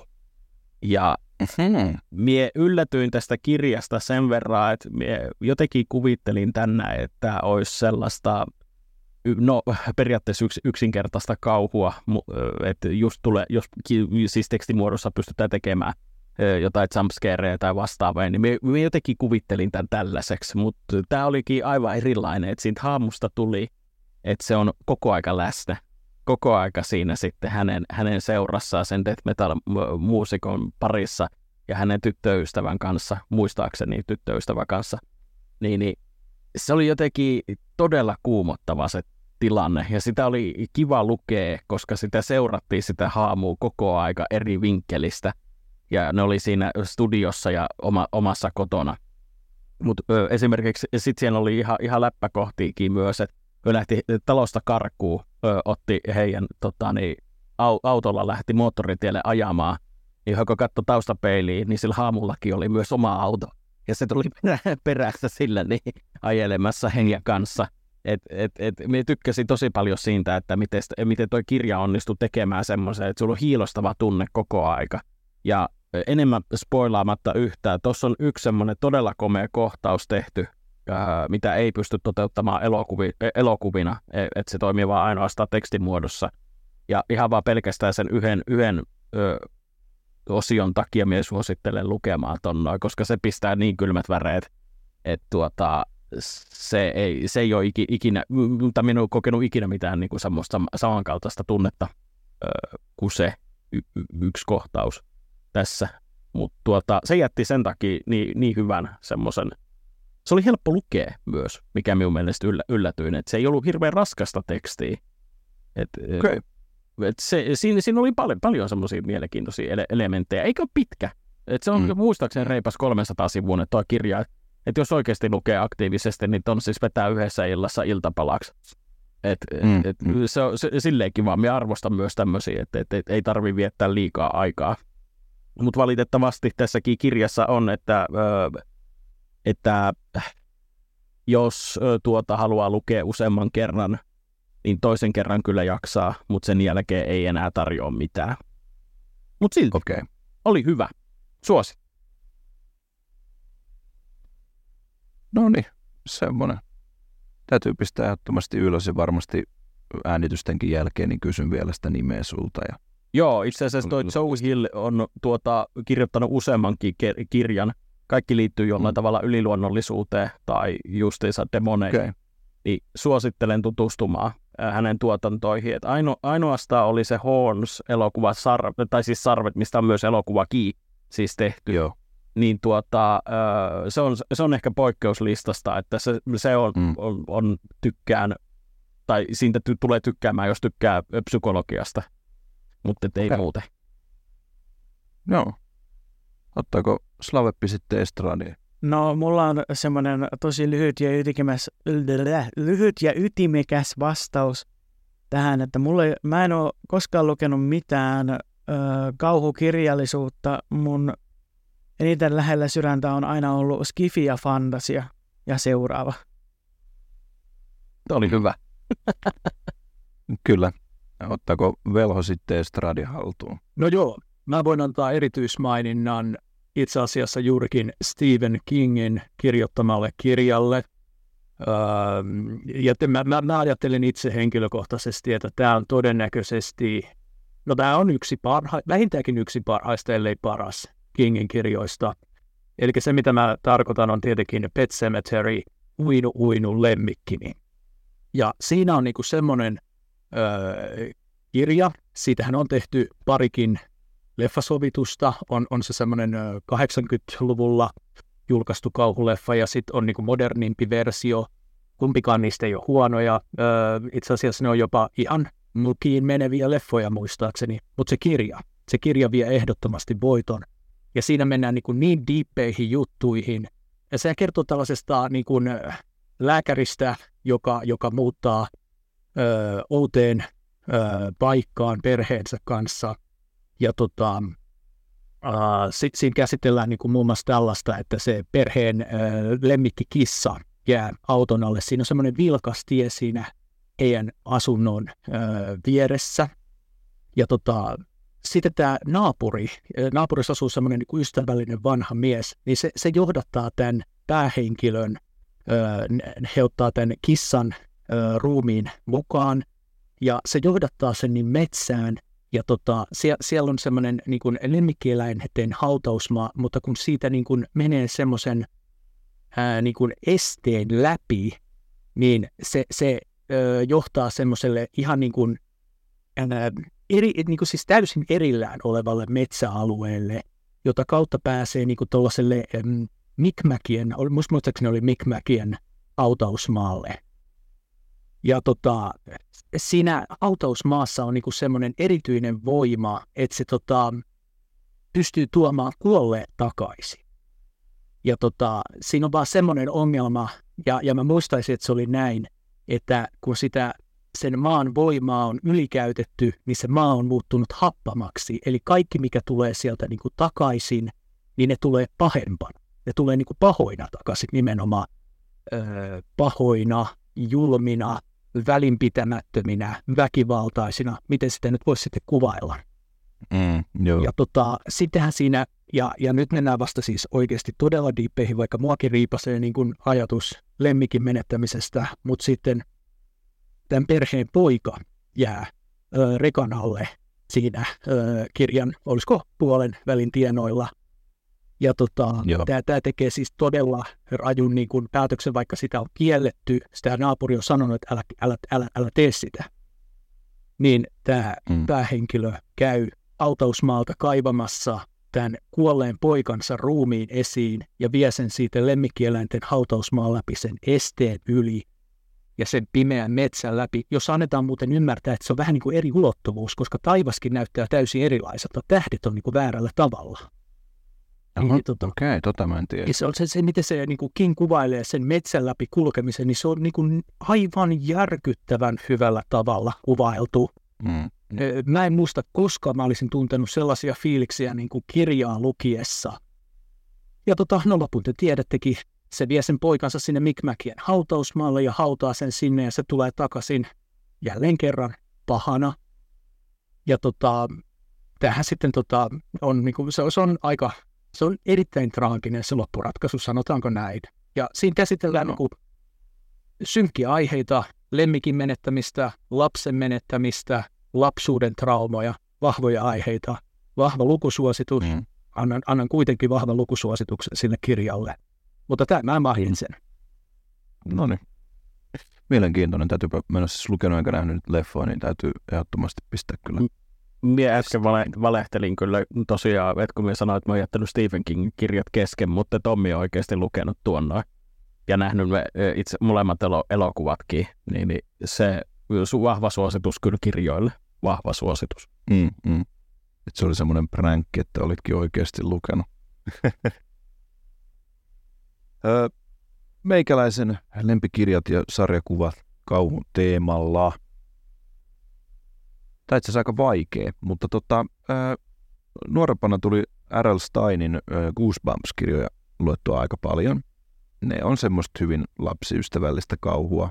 Ja tota, siinä on yksi, mikä mä ehkä joskus vielä toivon, että mä näkisin niin kuin elokuvaversiossa, niin on tämä, mä en muista sen nimeä, mutta siinä on tämä isä, joka on niinku tämmöinen scientist, eli tu, mikä se on, tiedemies. Ja tota, se sitten tekee jollain niinku kasveilla ää, näitä tämmöisiä kokeita, ja se muuttuukin itse kasviksi. Ja se on aika hyvä. Mä muistan, että, että mä tykkäsin siitä tosi paljon. Niitä tuli tosi paljon luettua, mutta sitten tälle aikuisiellä niin on enemmän totta kai niin kuin mennyt mangan, mangan suuntaan. Ja tota, totta kai kaikki Junji-itot on tullut ainakin puoleen välin luettua, ja, ja tota, mutta mut yksi, mistä mä tykkäsin niin kuin erityisesti, on ö, Ibitsu. Ja tota, se on semmoinen, missä on tämmöinen, olikohan se Lolita, sitten on taas pitkä aika, kun mä oon sen lukenut, mutta siinä on tämmöinen Lolita tyttö, joka se terrorisoi tämmöistä niin kuin naapurustoa, että se on vähän niin kuin ilmeisesti tähän äh, ihastunut tähän päähenkilöön ja tota, se alkaa sitten terrorisoimaan. Et se on aika karmealla tavalla niin kuin kuvattu se, se hahmo, että se haisee niin kuin roskilta ja äh, tekee kaikkea ilkeitä, että se on niin semmoinen piinaava enemmän. Ja tota, se on tosi mustasukkainen, äh, mikäli mä nyt ihan oikein muistan. Siitä on tosiaan tosi pitkä aika, kun mä oon sitä lukenut. Tässä itse asiassa lukea se uudestaan. Niin se on tosi mustasukkainen tämän päähahmon siskolle, mikäli mä nyt ihan en väärin muista. Ja sitten siinä tapahtuu kaiken näköisiä juttuja. Mutta se on niinku semmoisia mainitsemisen arvoisia. Ja totta kai Death Note, vaikka ei suoraa kauhua olekaan, enemmän jännitystrilleriä, niin sehän on aika, aika erittäin, erittäin kova tämmöinen manga, mistä on hyvä, hyvä lähteä niin kuin lukemaan. Semmoista. Öö, mitkä on teidän tota, öö, lempikauhuhahmoja? Eli puhutaan hahmoilla nyt öö, esimerkiksi just selviytyjiä, tämmöisiä, jotka öö, päähahmoja, YMS, tämmöisiä. Velho voi mennä ensin. No hei, pakkohan se on tuoda esiin, eli Ash Williams Evil Dead franchisesta. Siinä on kyllä niin, kuin niin kova. Se ensimmäinen leffa, sehän on ihan siis totaalinen kauhuleffa. Se on tosi synkkä, mutta sitten tota, Mm. kakkososassa se leffasarja, sehän muuttuu niin kuin kauhukomediaksi. Ja se on sitä niin kuin kolmososan ajan, joka ei siis ole Evil Dead varsinaisesti, mutta se on Army of Darkness, pimeyden arme nimellä.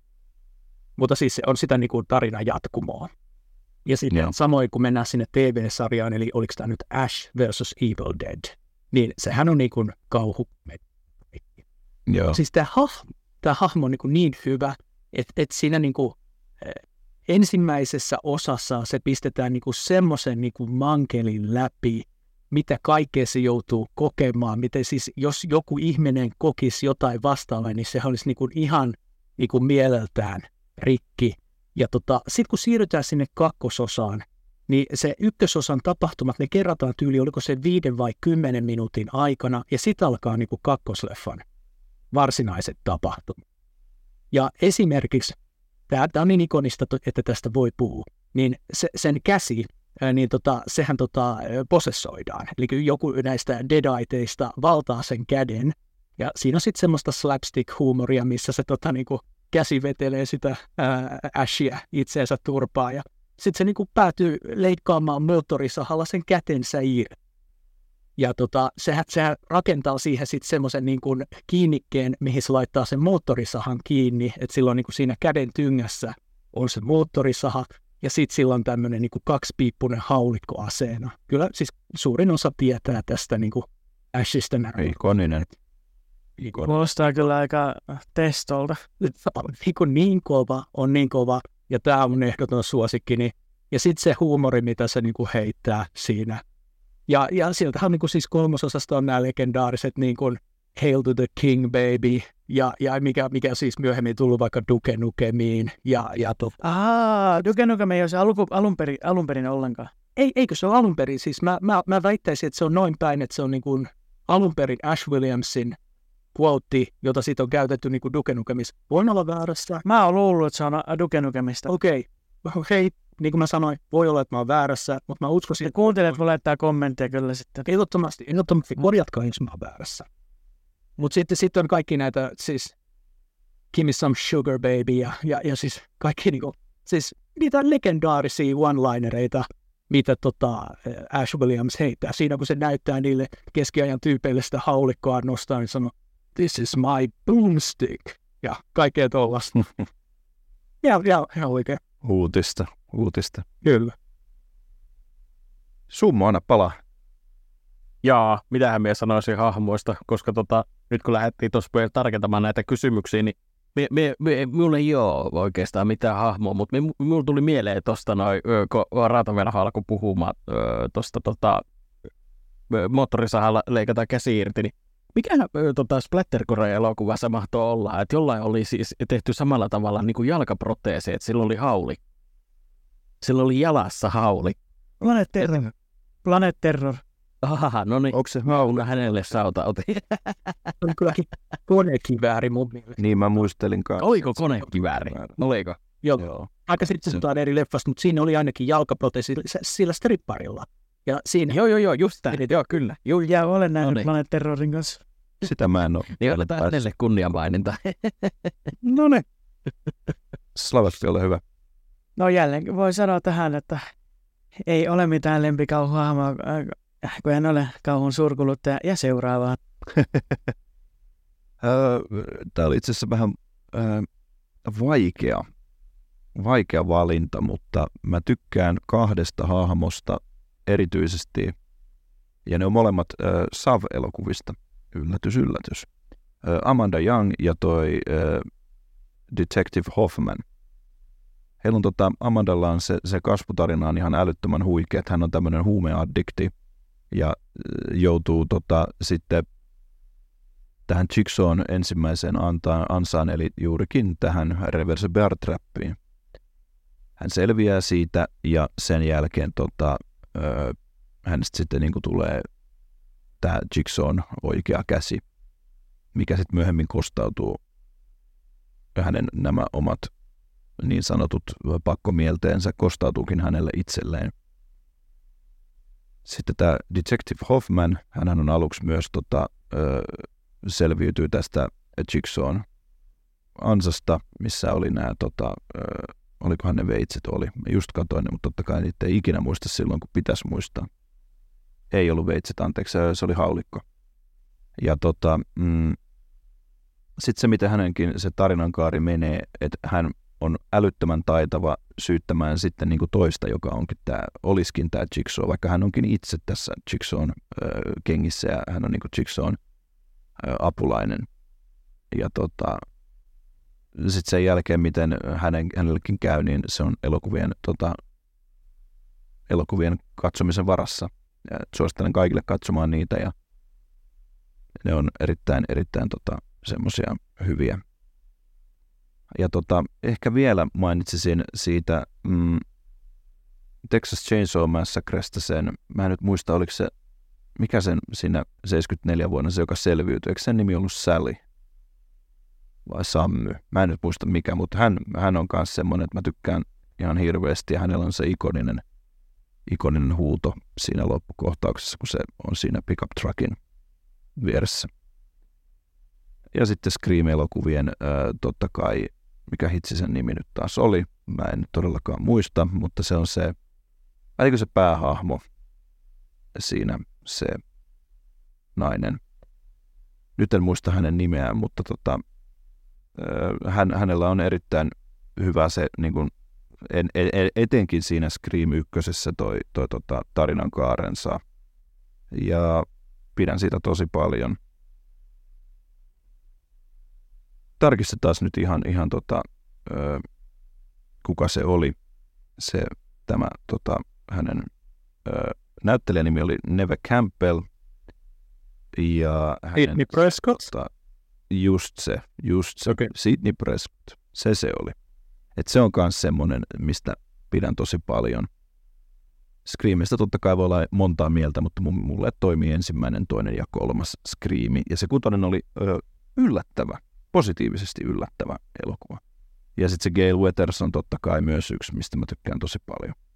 Siitä on kyllä Screamista, Screamista tuli mieleen tuo ää, aikoinaan tuli katsottua nuo scary movit, ne on ihan hiton hyviä pila-elokuvia kauhuleffoista, niin siinä tuli vaan se, se wazaa kohta se mieleen. Niin... Se on ikoninen. Mulla on taas silleen, että noin niinku, nämä kaikki tämmöiset äh, parodia leffat, niin ne ei mulle niinku koskaan ole iskenyt. Mä... no mulla on niin paska huumori, että mä rakastan tommosia paskoja kau- niinku kausia tehtyjä parodialeffoja. Ne on aivan mahtavia. Mullakin huono paska huumorin taju, mutta mut mä en vaan tiedä, mikä, mikä siinä sitten niinku on. Joo, mennään eteenpäin. Uh, lempimurhaaja. Mikä on teidän lempimurhaajat? Ota se Slaveppi ensimmäinen. Voin jälleen kerran vastata lyhyesti ja ytimekkäästi. Ei ole semmoisia, kun en kauheasti kuluta sitä kauhua, joten seuraava. Joo. Ää, summa, ole hyvä. Joo, tämä on itse asiassa mun mielestä helppo ja kiva, kiva vastata. Puhuttiinkin jo Screamista, niin sen murhaaja ehdottomasti. Mm, Eli Ghostface. se koko, kokonaisuutena, minä tykkään sen yksinkertaisuudesta, että miten, miten se mm. ollaan tehty. Et siinä ei ole mitään ylimääräistä, mutta minä tykkään sen taustasta, koska siis tosi mm. harva Van Goghin äh, taideteos päätyy tota, ottamaan mallia, koska siis scream eli huuto, niin sehän on taideteos. Mm. Ja siintähän se tulee sen Kyllä. maskin, maskin muoto, niin tykkään siitä ihan älyttömästi, mm. mutta tämähän menee paljon syvällisemmälle. Kiva nippelinappelitieto. Kyllä, kyllä, juuri näin, mutta tämä menee paljon syvällisemmälle tota, niin tasolle tämä, että kun puhutaan puukkomurhista, tai jostain teräasemurhasta, niin se on aina henkilökohtainen. Et silloin kun on vaikka joku tämmöinen, että on aseiden kanssa tekemisissä, niin siinä saattaa tulla sivullisia uhreja, jos joku vaan päättää pistää liipasimen pohjaan, mutta silloin kun tota, joku, joku päättää, että puukotus tapahtuu, niin se on valittu kohde ja se, on, se motiivi, mm. motiivi on siellä valmiina, että sitä ei, ei tehdä niin kuin vaan tosta noin vaan, niin just se idea siinä taustalla niin tukee tota henkilötarinaa, tai siis se hahmon, hahmon sitä mm, tarinaa mm, niin kyllä. paljon. Et se, se, se on se juttu. Kyllä, ja sitten niinku, no, ikonisinhan on just Scream 1, ja sehän on älyttömän kova se alku siinä, kun se alkaa. Kyllä. Aivan huikea, aivan huikea. Ja tota, siinäkin on loppua kohden aikamoinen twist ja, ja musta on niin kuin hauskaa siinä just, että ne puhuu siinä, niin kuin, että kauhuleffat menee aina näin. Se on niin ikoninen se, kun ne puhuu, että, että joo, että jos sä meet nyt käymään vessassa tai hakemassa vaikka bissen, niin sä kuolet, sä et voi mennä. Se on niin, niin älyttömän kova. Ja jos ö, Slaava et ole nähnyt Screamia, niin meidän täytyy katsoa se jossain vaiheessa. No kai se on pakko. Se on pakko. Ei tietenkään ole pakko. No, katsotaan, katsotaan. Mä olen sen verran utelias kuitenkin, vaikka herkkä on, mä olen silti utelias. No niin, se on ihan hyvä. Öö, rautavelho. No hei, mulla on ehkä valintana ikonisinta kamaa ikinä ja, ja ikonisin murhaaja ehkä tästä genrestä. Tai ainakin siis sieltä niin kuin sanotaan näitä, että vanhojen legendojen joukosta, eli siis Michael Myers Halloween franchiseista. Se on kyllä niin kuin ihan järjettömän äh, kova hahmo. Et sillä, et, ja, ja, kun miettii sitä, että miten niin kuin Halloween ykkönen alkaa sillä, että tämä Michael Myers, oliko se tyyli seitsemänvuotiaana, puukottaa tämän vanhemman sisarensa. Ja, ja miten se, niin kuin, sitähän ei näytä, se näytetään niin kuin silmistä, sen murhaajan silmistä kuvattuna se alkukohtaus. Se laittaa niin kuin maskin naamalle.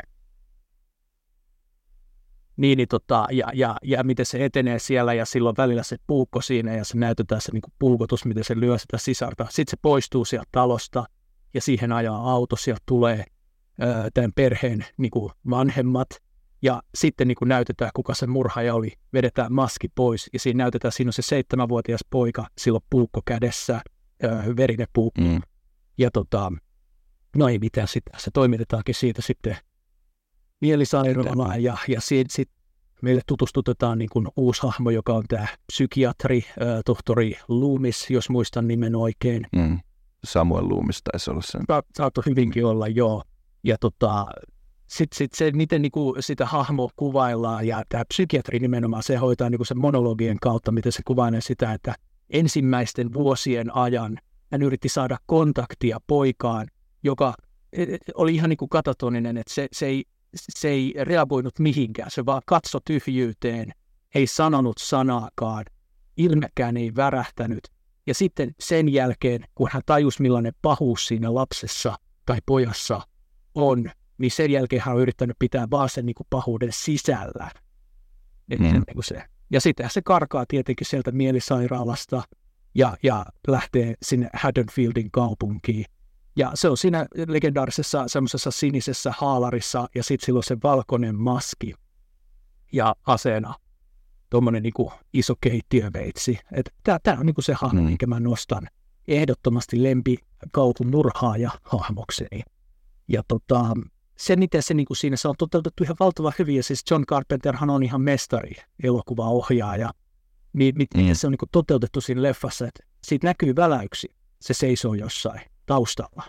Sä näet sen väläyksen, hei tuolla se on. Ja tota, vasta siellä niin kuin ihan viimeisten hetkien aikana se kuin tulee sillä esiin, Michael Myers, että se on niin kuin, näkyy kuin ruudulla paljon sitä. Mutta muuten se on sillä vaan, että se, se ilmestyy, se katoaa, ja, ja se on semmoinen, ja siis Michael Myers, toki ensimmäisessäkin leffassa, sehän ottaa vaurio kyllä. Siltä puhkastaa tyyliin silmä, sitä ammutaan mm. revolverilla monta kertaa, ja se putoo jostain toisesta kerroksesta. Ja no taas kerran mä spoilaan, koska elokuva on ihan perhana vanha.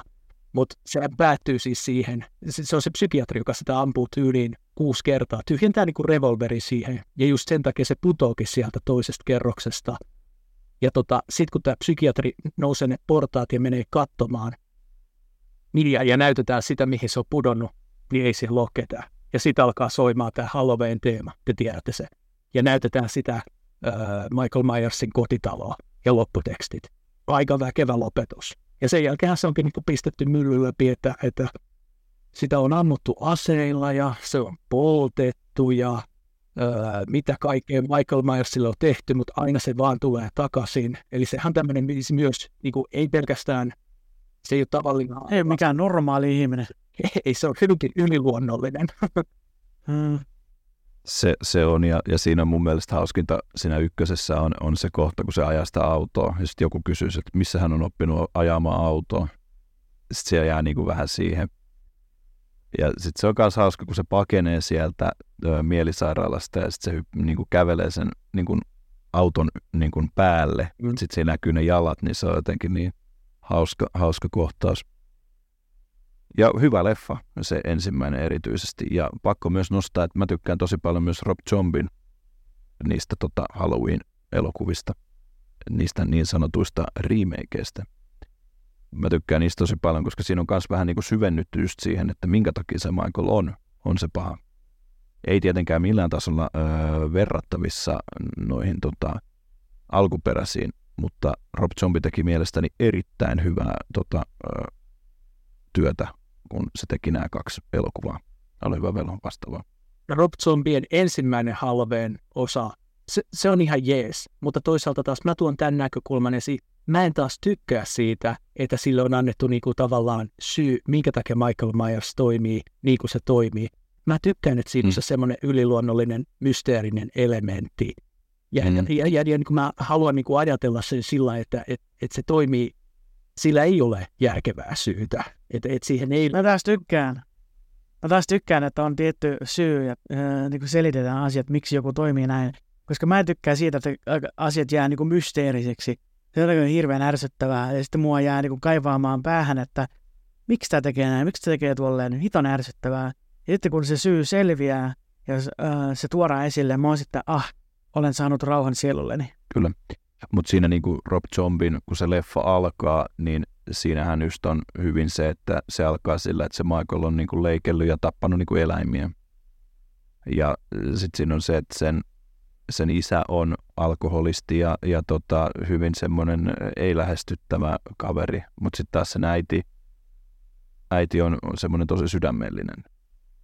Ja tota, sitten se pitäisi katsoa nekin Rob Zombin uudestaan, koska muistan vaan glimpses täältä ja sieltä.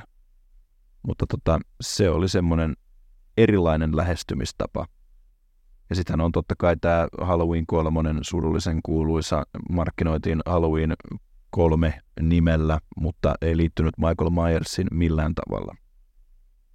mutta sehän on, Se oli ihan oma, sehän on silti ihan helkkari hyvä elokuva kuitenkin. On, on, on, on. Mä muistan, että mä tykkäsin ja jotkut sanoivat, että, että siis muistan kuulleeni, että ihmiset ei tykännyt siitä just sen takia, koska Michael Myers ei ollut siinä. Sehän siinä oli, No. on ne odotti, että tota Michael Niin. Myers tulisi niin kuin niissä jatko-osissa, niin kuin se onkin, siis onhan se Halloween kakkosessa. Mutta että se kolme, Niin on. kun se oli tarkoitus johdattaa se sarja sillä lailla, että se Halloween-sarja olisi sellainen, että joka vuosi tulisi uusi kauhuelokuva ö, samoihin aikoihin, ja siinä olisi niin kuin jokin uusi tarina, uudet hahmot. Ja sillä siihen Mm. yritettiin, mutta se, koska, koska se otettiin niin huonosti vastaan, niin nelosessa palattiin sitten taas takaisin niin kuin käsittelemään Michael Myersia. Okei, tota mä en tiennyt, mutta toihan on ihan mielenkiintoinen nippelitieto. Joo, ö, oma, oma suosikki, niin no niitä on nyt varmaan kolme semmoista, niin kuin, mitkä nostan, en missään järjestyksessä, mutta nostan niin kuin astialle. Totta kai legendaarinen Letterface Texas Chainsaw Massacreista. Se on niin ikoninen, ikoninen, kun moottorisaha menee päälle ja tiedät, että oh shit, nyt se on meno. Sitten toinen, Jason Voorhees, perjantai 13. Äh, kaveri on hukutettu, poltettu, hakattu, ammuttu, mitä kaikkea. Ja äh, silti se on niin kuin elävien kirjoissa. Joo, Just- se porskuttaa vaan menee eteenpäin vaan. Kyllä, ja sitten se on niin hyvä se kohtaus, kun se sinne laitetaan sinne veden pohjaan. Silloin se kivi siinä ja kaula ympärillä on se metalliketju, niin silti se niinku pysyy jostain kumman syystä hengissä. Ja viimeisinäpänä, vaan ei todellakaan vähäisimpänä, John Kramer, eli Jigsaw. Ne on ne omat tota, suosit tämmöiset murhaajat josta päästäänkin sitten seuraavaksi näihin ö, lempikauhu ö, hirviöihin, eli vampyyrit, ö, ihmissudet, muumiot, mitä kaikki näitä tämmöisiä yliluonnollisia hirviöitä nyt on. Ja otetaanko sama Slaava, haluatko sinä? Joo, no tähän voisi sanoa, että lempparihirviö, äh, tommoset, äh, niin ne on, mä oon aina tykännyt vampyyreistä ja ihmissosista ja varsinkin, ei, ei, ei ole mikään kauhuelokuvasarja, mutta Underworld, missä on ihana Kate Beckinsale päänäyttelijänä lähpuuhnainen ja silleen nami nami, niin tota, siis se on, äh, se on niinku mun, äh, Rautavelha nauraa siellä, no niin hyvä, äh, niin tota, se on niinku mun äh, lempari äh, niinku, äh, leffasarja, missä on noita vampyyriä ihmissusia. Ne on vähän erikoisen näköisiä ne ihmissudet, mutta silti ne on ihan törkeä jees. Ja, ja jotenkin hauska, kun vampyyrit vaan vetää, niinku, kun ne taistelee ihmissusia vastaan, niin tyyliin niillä on aseita kä- käytössä tyyliin ja sitten miekkoja ja kaikkea tämmöistä. Niin, mutta joo, siis iso suositus Underworld-elokuvasarjalle. Tykkään aivan sairasti. Mutta no, ei mihinkään elokuvien liity, mutta ehkä kaikkien aikaan mun lemppari hirviö on itse Mr. Lordi. jos näin ajattelisi, jos näin voisi sanoa, niin siis, siis Lordi-yhteys on ihan huikea, niin uh, itse, itse Mr. Lordi, se on vaan aivan, se on mun lempi, lempi hirviö. Ja tota, näin, mutta uh, yleisesti sitten, yleisesti ne on sitten just nuo vampyyrit ja ihmissudet, ei, eipä muuta. Lordilla on ihan älyttömän upea puku, että odotan innolla, että pääsen vielä joku kerta hänen keikalleen. Olen käynyt itse joskus keikalle ja ne on tosi, se oli Sexorcism aikaan äh, se, se niiden kierto ja ai se oli hyvä, ai se oli hyvä. Putan sun välispiikit on niin hyviä. Se kyllä osaa niin kun, tuon huumorin taidon. On ja Lordista on hyviä, hyviä dokumentteja, mistä itse, itsekin pidän tosi, tosi paljon otetaan sitten äh, summa. Minä voi jatkaa tällä samalla linjalla, että ei minulla varsinaisesti ole mitään sellaista suosikkia, että ei tykkää kaikesta, jos sinne vaan jo, jollain tavalla saa tehtyä se, toteutettua se ta- tarina tai atmosfääri, mutta Lordille on pakko antaa kunniaa ihan puhtaasti sen takia, että kun hän tekee kaiken itse käsityönä. Hän ite, Joo, sinne menee pirusti aikaa. Just, ja hän tekee niitä sarjakuvia ja suunnittelee kaikki taustatarinat ja minkä takia se on tommonen, että se ei ole vaan semmoinen, että no pistetään sinulle joku, joku tota, niin nauha päälle ja näytä vähän veriseltä ja that's it. Vaan etkö sillä on mm. semmoinen ihan kokonaisuus itsessään ja joissain niissä levyissä käyvää myös tota, näiden hahmojen tarinaa, mutta minä en ole enää näitä uusia kuunnellut pitkään aikaa, että miten, miten se homma menee. Mutta minä suosittelen heidän dokumenttia kyllä, mikä löytyy ihan YouTubestakin. Pystyy katsomaan Mikä sitä aikaa. joku sellainen. Joo, kun se kertoo siitä niin, että kun ollaan voitettu euroviisut, niin miten se lähtee siitä, siitä eteenpäin. Se on todella hyvä. Oh, mä tykkään kanssa. Mä oon pari kertaa sen nähnyt, että tuossa keväällä katsottiin kaverin kanssa. Hän on myös kova Lordi-fani, niin katsottiin se ja se on kyllä ihan älyttömän kova. Mä tykkään. Ja hänen muutenkin, niin kuin totta kai ikoninen hahmo etenkin meille tota, suomalaisille ja, ja tota, tykkään, tykkään kovasti ja justiin tämä, että kun hän tekee kaiken itse alusta loppuun ja, ja tota, kaikkea hyvää hänelle totta kai ja huikea, huikea kaveri. Rautavela, ole hyvä. Jaha, no niin, okei. Eli mä palaan takaisin siihen, mikä oli mun lempikauhuelokuvani ja valitsen sieltä sen hirviön, eli siis The Thing, se jostakin. Tämä ö, organismi, jota ei ole jonka kaltaista ei ole nähty koskaan aikaisemmin elokuvissa, mutta joka on kuitenkin suhteellisen uskollinen sille alkuperäisteokselle. Eli tarkoitan siis tätä, en nyt muista kirjailijan nimeä, mutta novellia nimeltä Who Goes There? John Campbell. Oli, olikohan hänen nimensä John Campbell? Voitte tarkistaa, jos haluatte, mutta tota, muistaisin, että se oli hänen nimensä. Ja tota, siis tosiaan tämä, tämä tämmöinen ö, olento, joka solutasolla valtaa minkä tahansa ö, elävän olennon ja tekee siitä täydellisen kopion, täydellinen soluttautuja. Ö, ja tota, se, kun mä, mä oon niin vienyt sitä ajatusta vähän pitemmälle, että sehän näytetään siinä elokuvassa, että tämä avaruusalus, jossa tämä olento saapuu maaplaneetalle –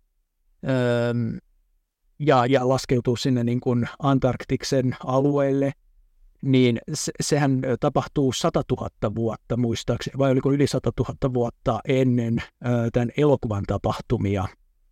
Ja tota, sillä niin kuin, että mitä on niin kuin, tapahtunut siellä avaruusaluksessa, onko tämä The Thing, onko se jokin biologinen ase, joka on päässyt vapaaksi siellä aluksessa ja aiheuttanut samanlaisia niin kuin, asioita, mitä se aiheuttaa siellä Antarktiksella myöhemmin näillä kahdella tutkimusasemalla. Onko se jokin luonnollinen olento, koska sitten olennon endgamehän on se, että kun se saapuu planeetalle, sillä käy semmoinen e, olennon kannalta mm, onneton asia, että se putoaa se alus sinne Antarktikselle ja, ja se olento jäätyy, koska sehän ei halua olla eristyksissä, vaan se haluaa päätyä sivilisaation keskuuteen, että se voisi niin kuin vähän kerrallaan vallata ö, kokonaan, siis ka- koko planeetan elämä. Se on se endgame. Ja se, muistaakseni oli siinä elokuvassakin, että oliko se, että kolmen ja puolen vuoden aikana, jos se olento pääsee ää, sivilisaation pariin, niin kaikki planeetan elämänmuodot kaikki elävä, öö, kaikki elävät organismit on osa sitä lentoa. Se on niin kuin sen on endgame. Ja se on mun suosikki hirviöni kauhuelokuvista öö, koskaan. Okei. Okay. Siis mikä sen kirjan nimi olikaan, sanotko uudestaan? Who Goes There? Who Goes There, mm. okei. Okay. Joo, Sä voit vielä tarkistaa, tosi... Tosiaan, että oliko se John Campbell se kirjailijan nimi. Mä muistaisin, että näin saattoi hyvinkin olla. Ja siis tämähän on siis, äh, siitä on tehty, olikohan se 50- vai 60-luvulla, varmaan 50-luvulla semmoinen tota, myös niin kuin elokuvasovitus, mutta se ei ole taas niin mm-hmm. uskollinen sen hirviön osalta sille alkuperäisteokselle, mitä tämä John Carpenterin elokuva. Niin joo, joo. joo täytyy ehdottomasti chiikata toi, koska mä en siis tiennyt, että se on noin, ää, mikä se on syvällinen niin kuin story tällä mm. thingillä. Oma, oma suosikki, ää, mä tosi vähän katon hirviö ja tämmöisiä niin kuin, mm, ylipäätään, mitkä liittyy tämmöisiin hirviöihin, niin tosi vähän tulee katottua. Mutta se on kauna elokuvasta se Kajako. Ja Kajako Saeki oli mielestäni sen kaunan nimi. Ja tota, se on vaan niin jotenkin upea se, se kirous, mikä siitä niin kuin on, että kun se on se isä tappanut ensin sen kissan ja sitten pojan ja, ja sitten tota sen vaimonsa ja se vaimo, ainut mitä se pystyy sanoa, niin on se just sen takia, koska se on heittänyt veivinsä sen takia.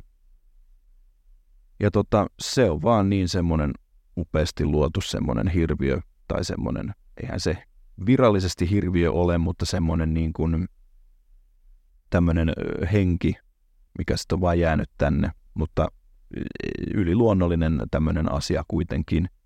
Ja siitä mä tykkään todella paljon. Se on niin ikoninen se sen ääni, mitä se päästää ja, ja tota, pidän kovasti.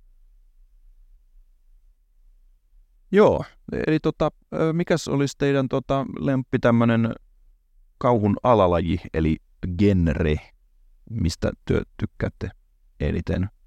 Jos summo ottaa ensin vaikka estradin haltuun. Tämä on tullut niin monta kertaa jo esille tässä, että minä tosiaankin tykkään tästä näin toden tunnustaa, että kyllä se sitten, jos me haluan jotain nähdä, niin se on se psykologinen kauhu. Että jollain, jollain tavalla sitten, että jos saadaan niitä aitoja fiiliksiä siihen esiin. Mutta toisaalta en ole nähnyt oikeasti varmaan yli 15 vuoteen mitä kunnon Core Splatter-elokuvaa. Et joskus olisi kyllä kiva itse asiassa pistää kuitenkin joku semmoinen, että se olisi niin aivoton se meininki, että kaikki paskaksi.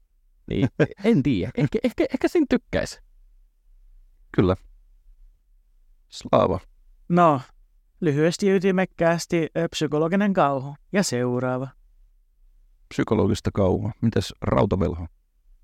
Okei, eli nyt tuodaan tämmöinen kauhun äh, genre kuin kosminen kauhu, jonka siis alkuisä nämä voisi pitää tota Howard Phillips Lovecraftia ja hänen kirjoituksiaan aikanaan noista suurista muinaisista, ja hän on niin siis pistänyt alulle tämän Cthulhu-mythoksenkin.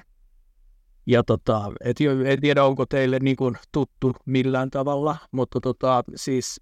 Miksi, mitä sillä on salausaan? Kalutlu vai mitä se nyt on? Mä tiedän, onko siihen mitään virallista vai onko siihen se niin kuin Cthulhu. no mä sanon Cthulhu. Joo, joo se, su- suomalaisittain se on itse asiassa, koska mä en tiedä tiesittekö, mutta meillähän on siis Suomeenkin sijoittuvia äh, tämmöisiä Cthulhu-mythoksen äh, tarinoita kirjoitettu. Esimerkiksi tällainen kuin Keskiyön mato Ikaalisissa. On aivan erinomainen novelli. Muistaakseni sen on kirjoittanut Alberta Skivinen.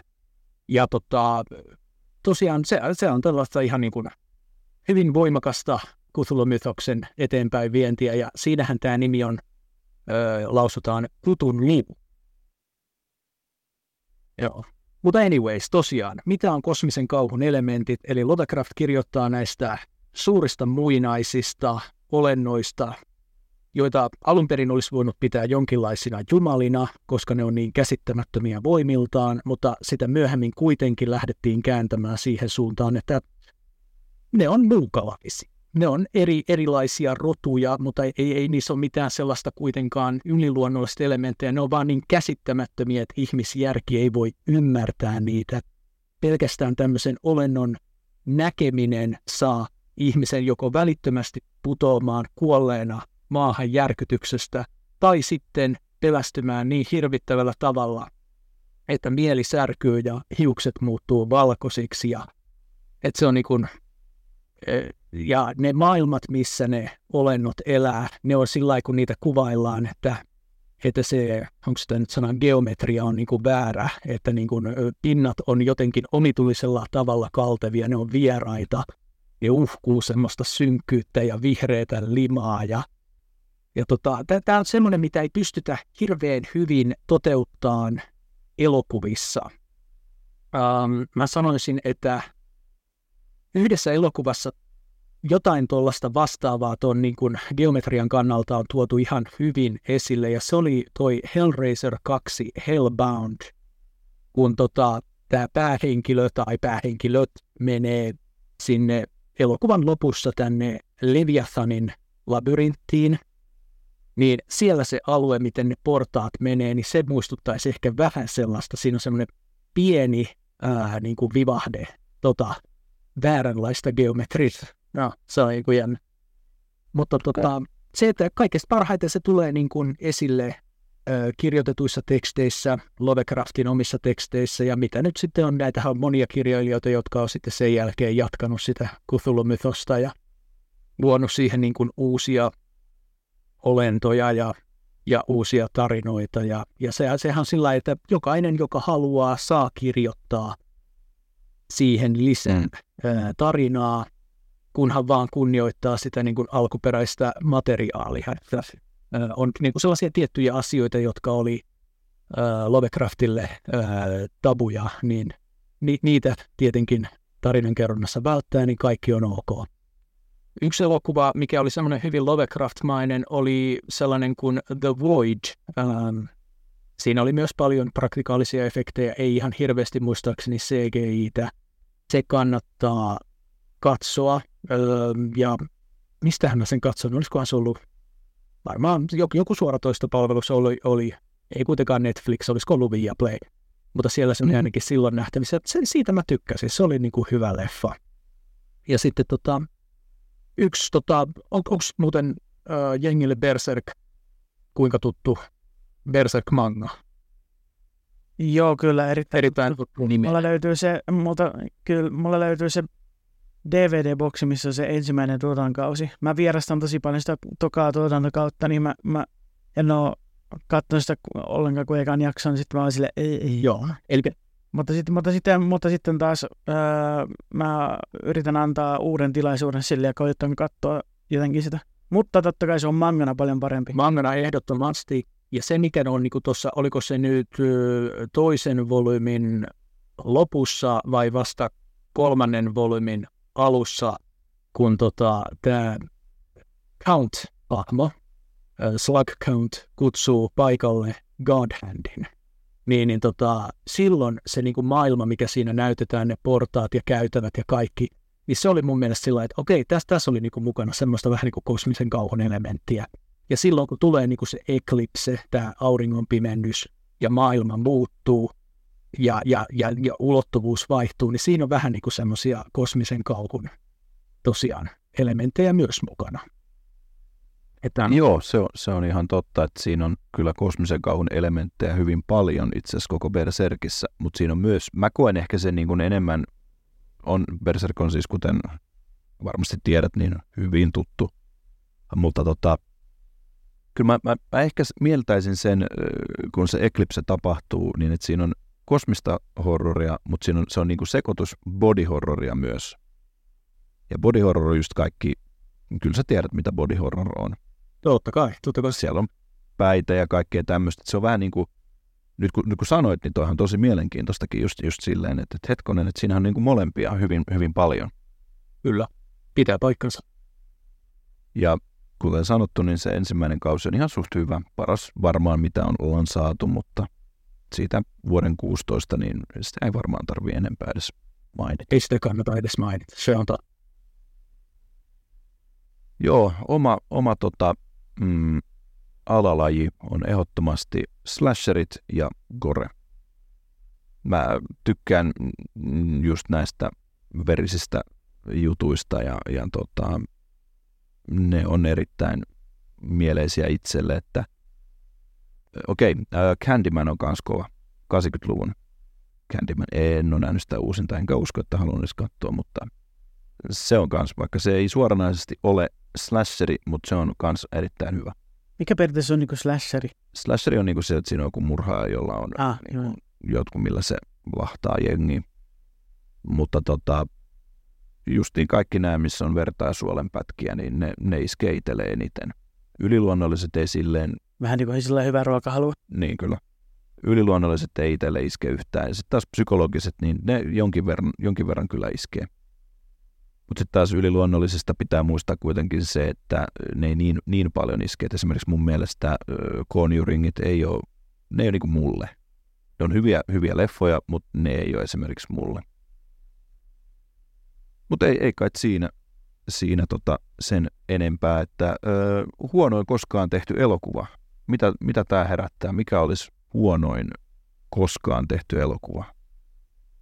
Summo, anna palaa voi apua, tota, suurin osa kauhuelokuvista. niin. että se, että tuli. Sieltä tuli kylmäävä tuomio. no niin, se ei, ei, siis ei, ei, ei, minä en osaa vastata tähän näin. Ja nyt kun just on puhunut, puhunut kuitenkin siitä, että ei välttämättä enää hirveästi iskostu, niin tuota, ei, ei, ei en tiedä. En kyllä osaa vastata sanotaan tyhjä jaa. Jaa. Slaveppi.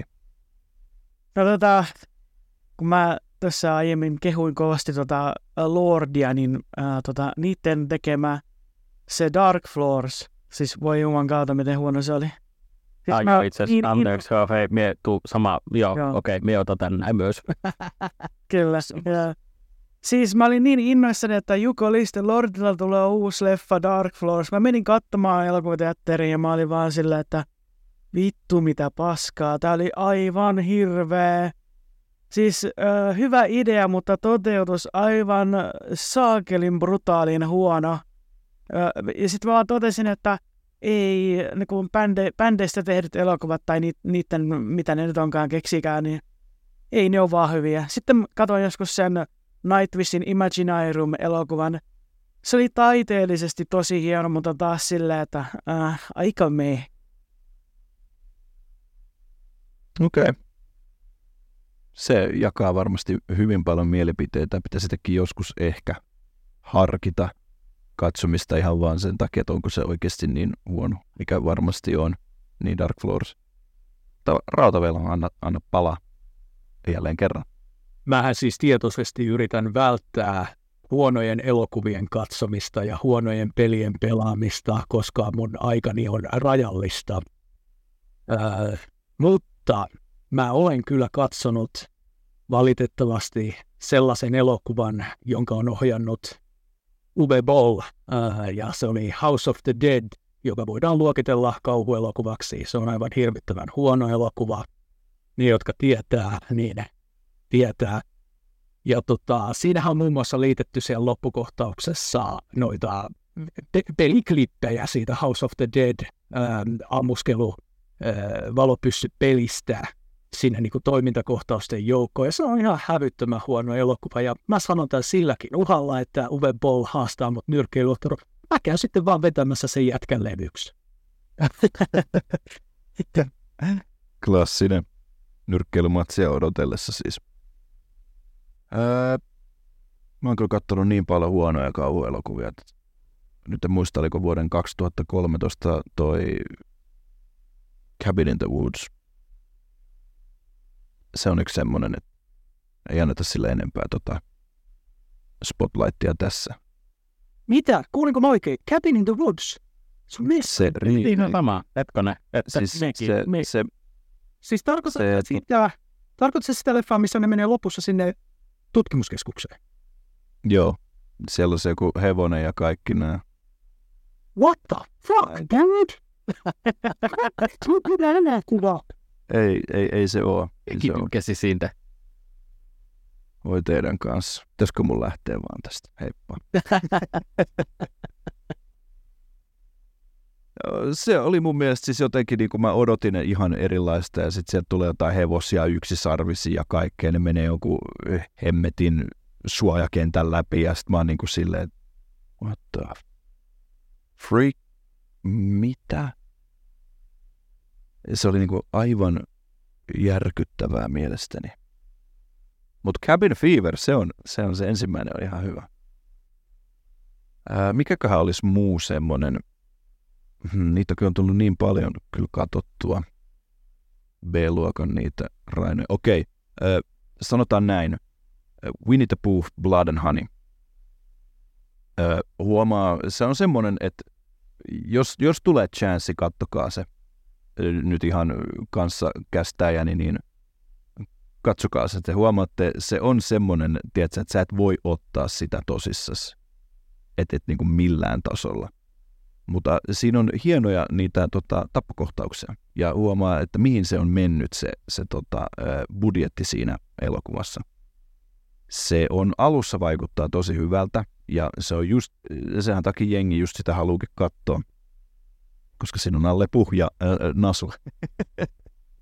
Mutta se äh, alku on tosi lupaava. Ja fun fact, tämä leffahan oli tosi pienellä budjetilla. Nyt jos jollain on Google, niin voidaan katsoa se tarkka budjetti.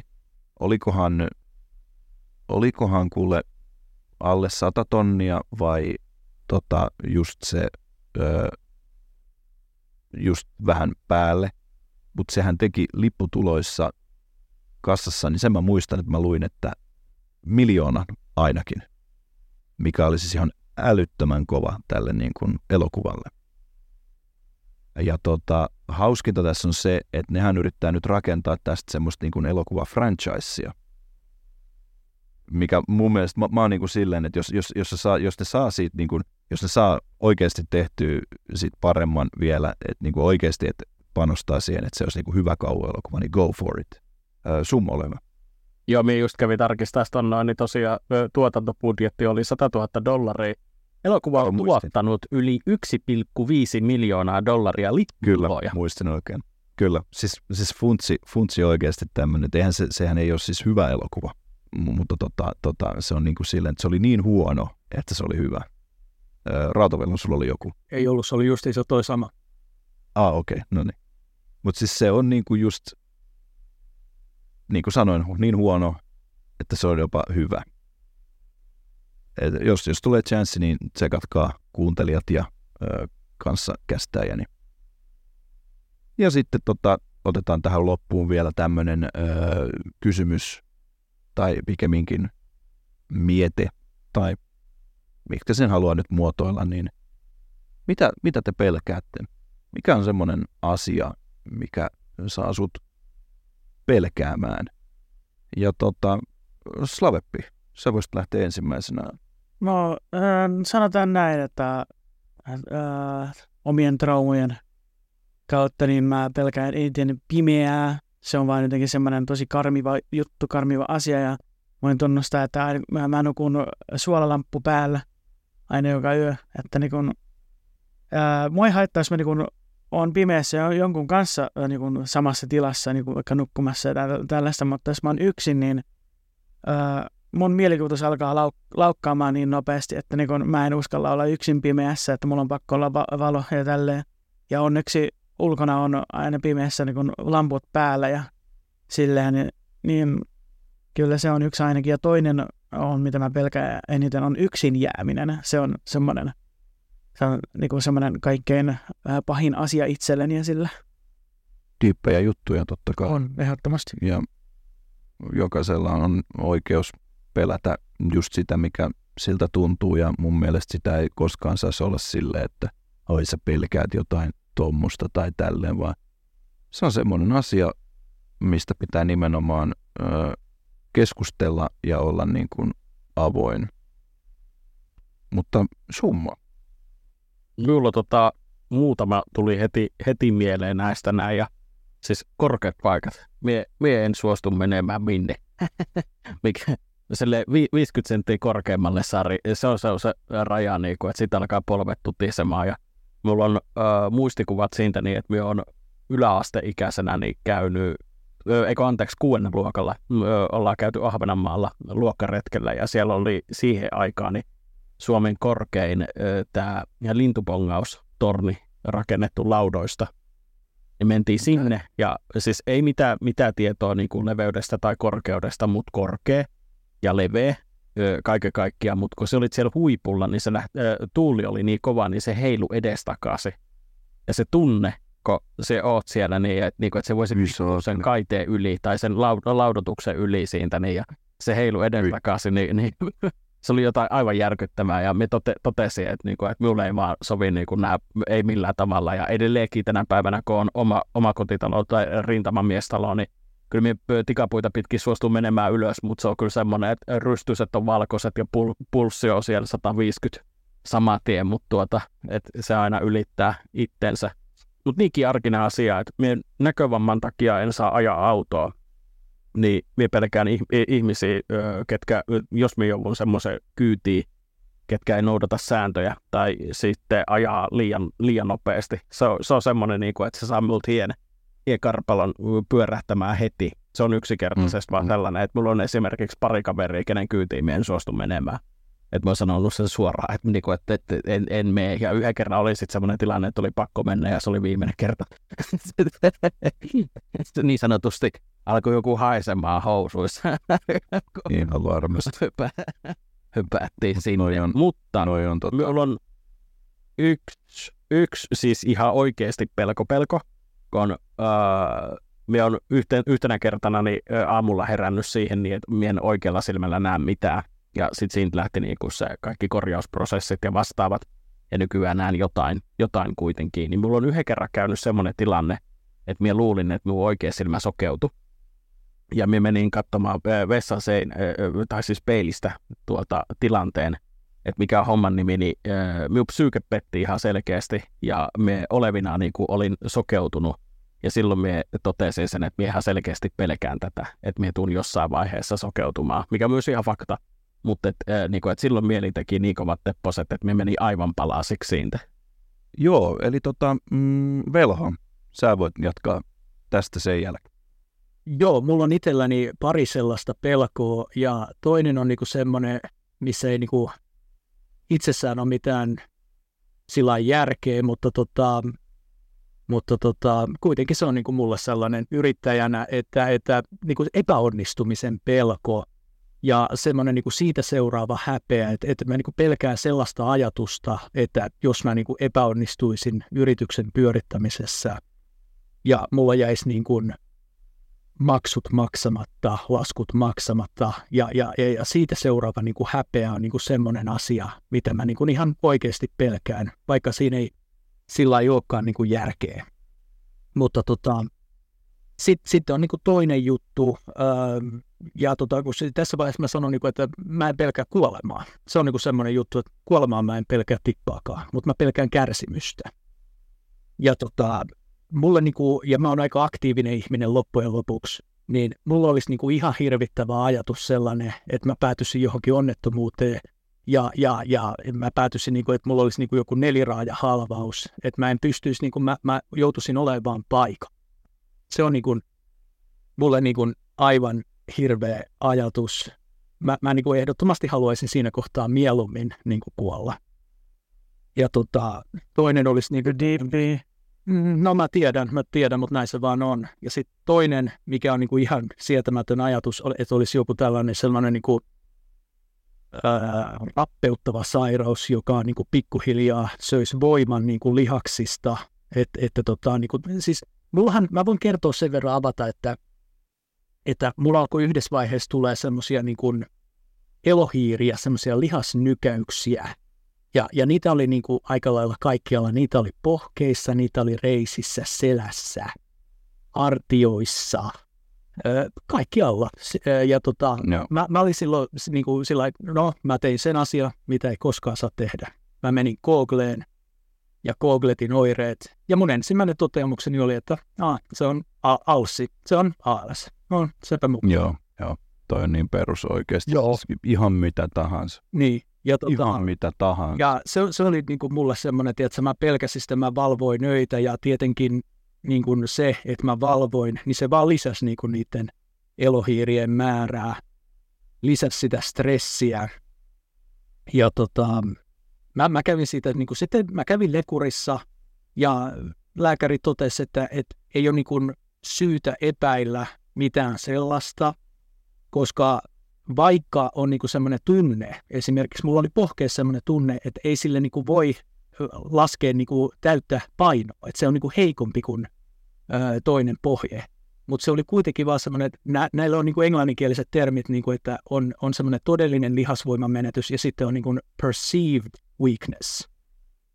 Niin mulla oli nimenomaan toi perceived weakness, eli mä pystyin niinku toteuttaa kaiken sen, mitä lääkäri kehotti mua tekemään. Tehtiin kaikki kädet suoraksi testit, niin kuin täriseekö kädet ja onko puristusvoimaa ja pystyykö menemään kyykkyyn ja kaikki, kaikki niin kuin onnistui, niin lääkäri sanoi, että hei, toi varmaan johtuu vaan stressistä, että sulla on, niin kuin, sulla on stressiä, sit sä meet googlaa tuommoisia oireita ja sit se lisää sun stressiä ja nyt koita niin kuin rauhoittua ja tota, niin se niin kuin, tavallaan helpottaa pikkuhiljaa noita sun oireitas. Ja tota, eihän niin kuin väärässä ollut, että kyllä mulla niin kuin edelleenkin on elohiiriä aina silloin tällöin, mutta, tota, mutta ei, ei ne ole niin kuin pahentunut, ei ole tullut mitään lihasheikkoutta, mutta tota, tuommoinen pelko mulla kyllä on, niin kuin ihan oikeasti semmoinen relevantti pelko tuommoisesta niin jostain lihasrappeumasairaudesta.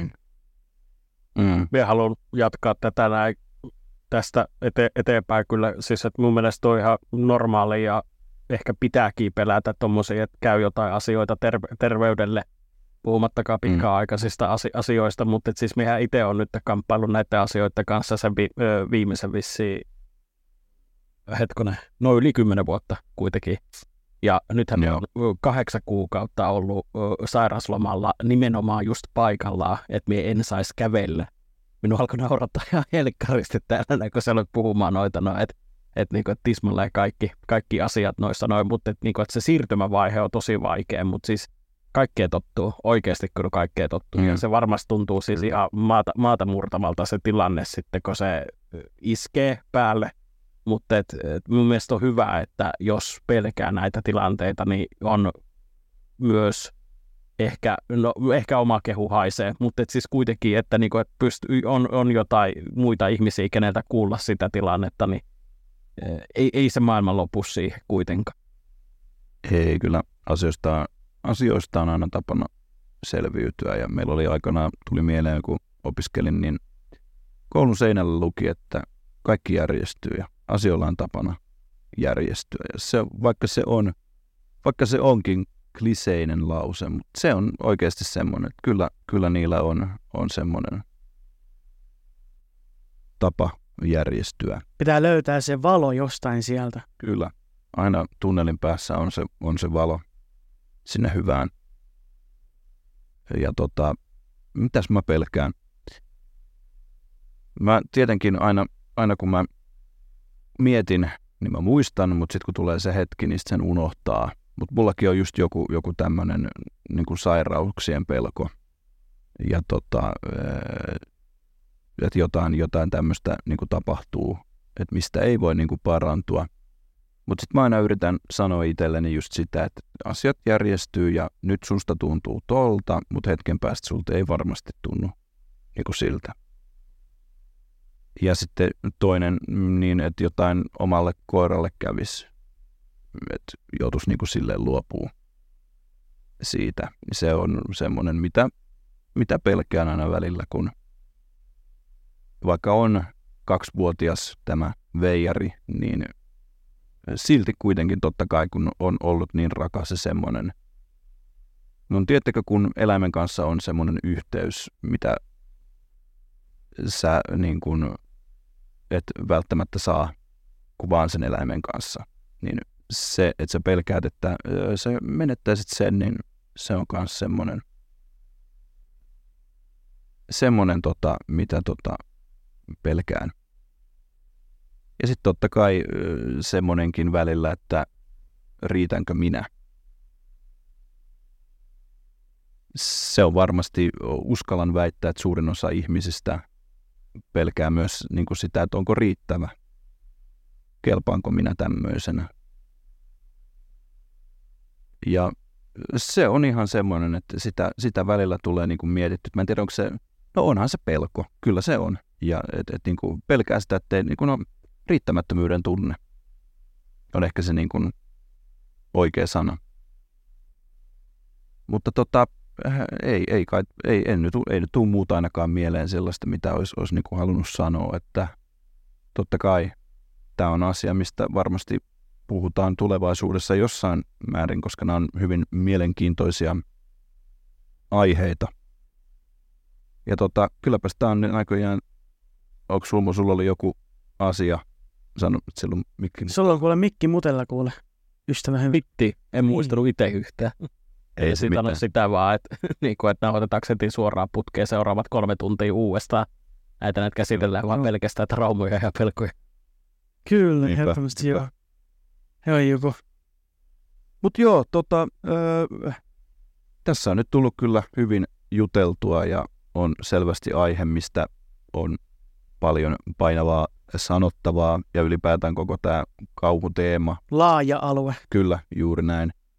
Ja tota, hei, kiitoksia paljon kuuntelemisesta ja tota, meitsi on Korppi, vieressäni on. Minä olen siis Laveppi ja tota noin, vielä voisin sanoa, että, että jos haluaa ää, laittaa meille kommenttia, ää, ruusuja, risuja ja männyn käpyjä, niin meitä voi kuunnella myös YouTubenkin puolella, niin sinne voi laittaa ehdottomasti kommenttia ihan niin kuin ää, mik, ää, omia mielipiteitä, omia näkemyksiä, vaikka, vaikka esimerkiksi vaikka ehdotuksia, mitä haluaa kuulla ja kaikkea tällaista. Että niin kun sieltä sitten ehdottomasti, ja antakaa meille ehdottomasti äh, Spotifyssa viisi tähteä, me tullaan näkyviksi ja tyyliin semmoiset, niin kuin YouTubessa tykkää, paina peukkua, tykkää, äh, tilan skip it away now, kaikki tällaiset. Joo, mutta ehdottomasti, jos haluaa laittaa kommenttia omia mietteitä, niin laittakaa sen tuonne YouTuben puolelle kommenttiosioon. Niitä voidaan vaikka lukiakin täällä meidän podcastissa ehdottomasti ja otetaan huomioon kaikki asiat. Ja pakko lukea tämä yksi kommentti, mitä tuo Rautavelhon, mikä TikTokissa tuli ilmi. Oli jotenkin hauska, hauska kommentti, että joku oli kommentoinut, että loistavaa, kiitos tuplahyppy onkin saanut pitää monopoliaan liian kauan. Että onko tässä sitten just se, että tässä on niin toivottu lisää niin kuin monenlaisia erilaisia nörttiä eisiä podcasteja, että, niin kuin, että ulkomaalaisia tuommoisia podcasteja varmaan, varmasti löytyy oikein kilokaupalla, mutta taas sitten suomalaisia vissiin löytyy vähemmän. Niin, kyllä. Ja tota, tosiaan palaan vielä siihen, että YouTubesta pystytte kuuntelemaan tätä podcastia nimellä Geek Mania Podcast. Se löytyy sillä nimellä ja, ja tota, siinä niin kuin Slaveppikin just sanoi, niin juttua vaan tulemaan ja semmoista. Ja ei kai siinä muuta. Me oltiin Geekmania ja tota, Ja ketkä nämä muut öö, kommen, öö, kommentaattorit oli? totta kai siellä on istuu vieressämme Autovelho, ja hänen vieressään oli Sulla oli taas muu mikki mutella. Ai että. Mutta joo, Summo istuu täällä myös viimeisenä. Yes. kyllä. Ja tota, kiitetään vielä paljon kuuntelemisesta. Kiitos ja, paljon, kiitos, kiitos, kiitos. Ja tota, ensi viikolla uudet kujeet ja sen sellaista. Uudet mietteet esille. Kyllä, hyvät ö, Halloweenit ja hyvät pimenevät illat. Nautitaan elämästä suurin riemuin ja sellaista. Kiitos vielä. Heippa! Moro. Oi, Kiitos.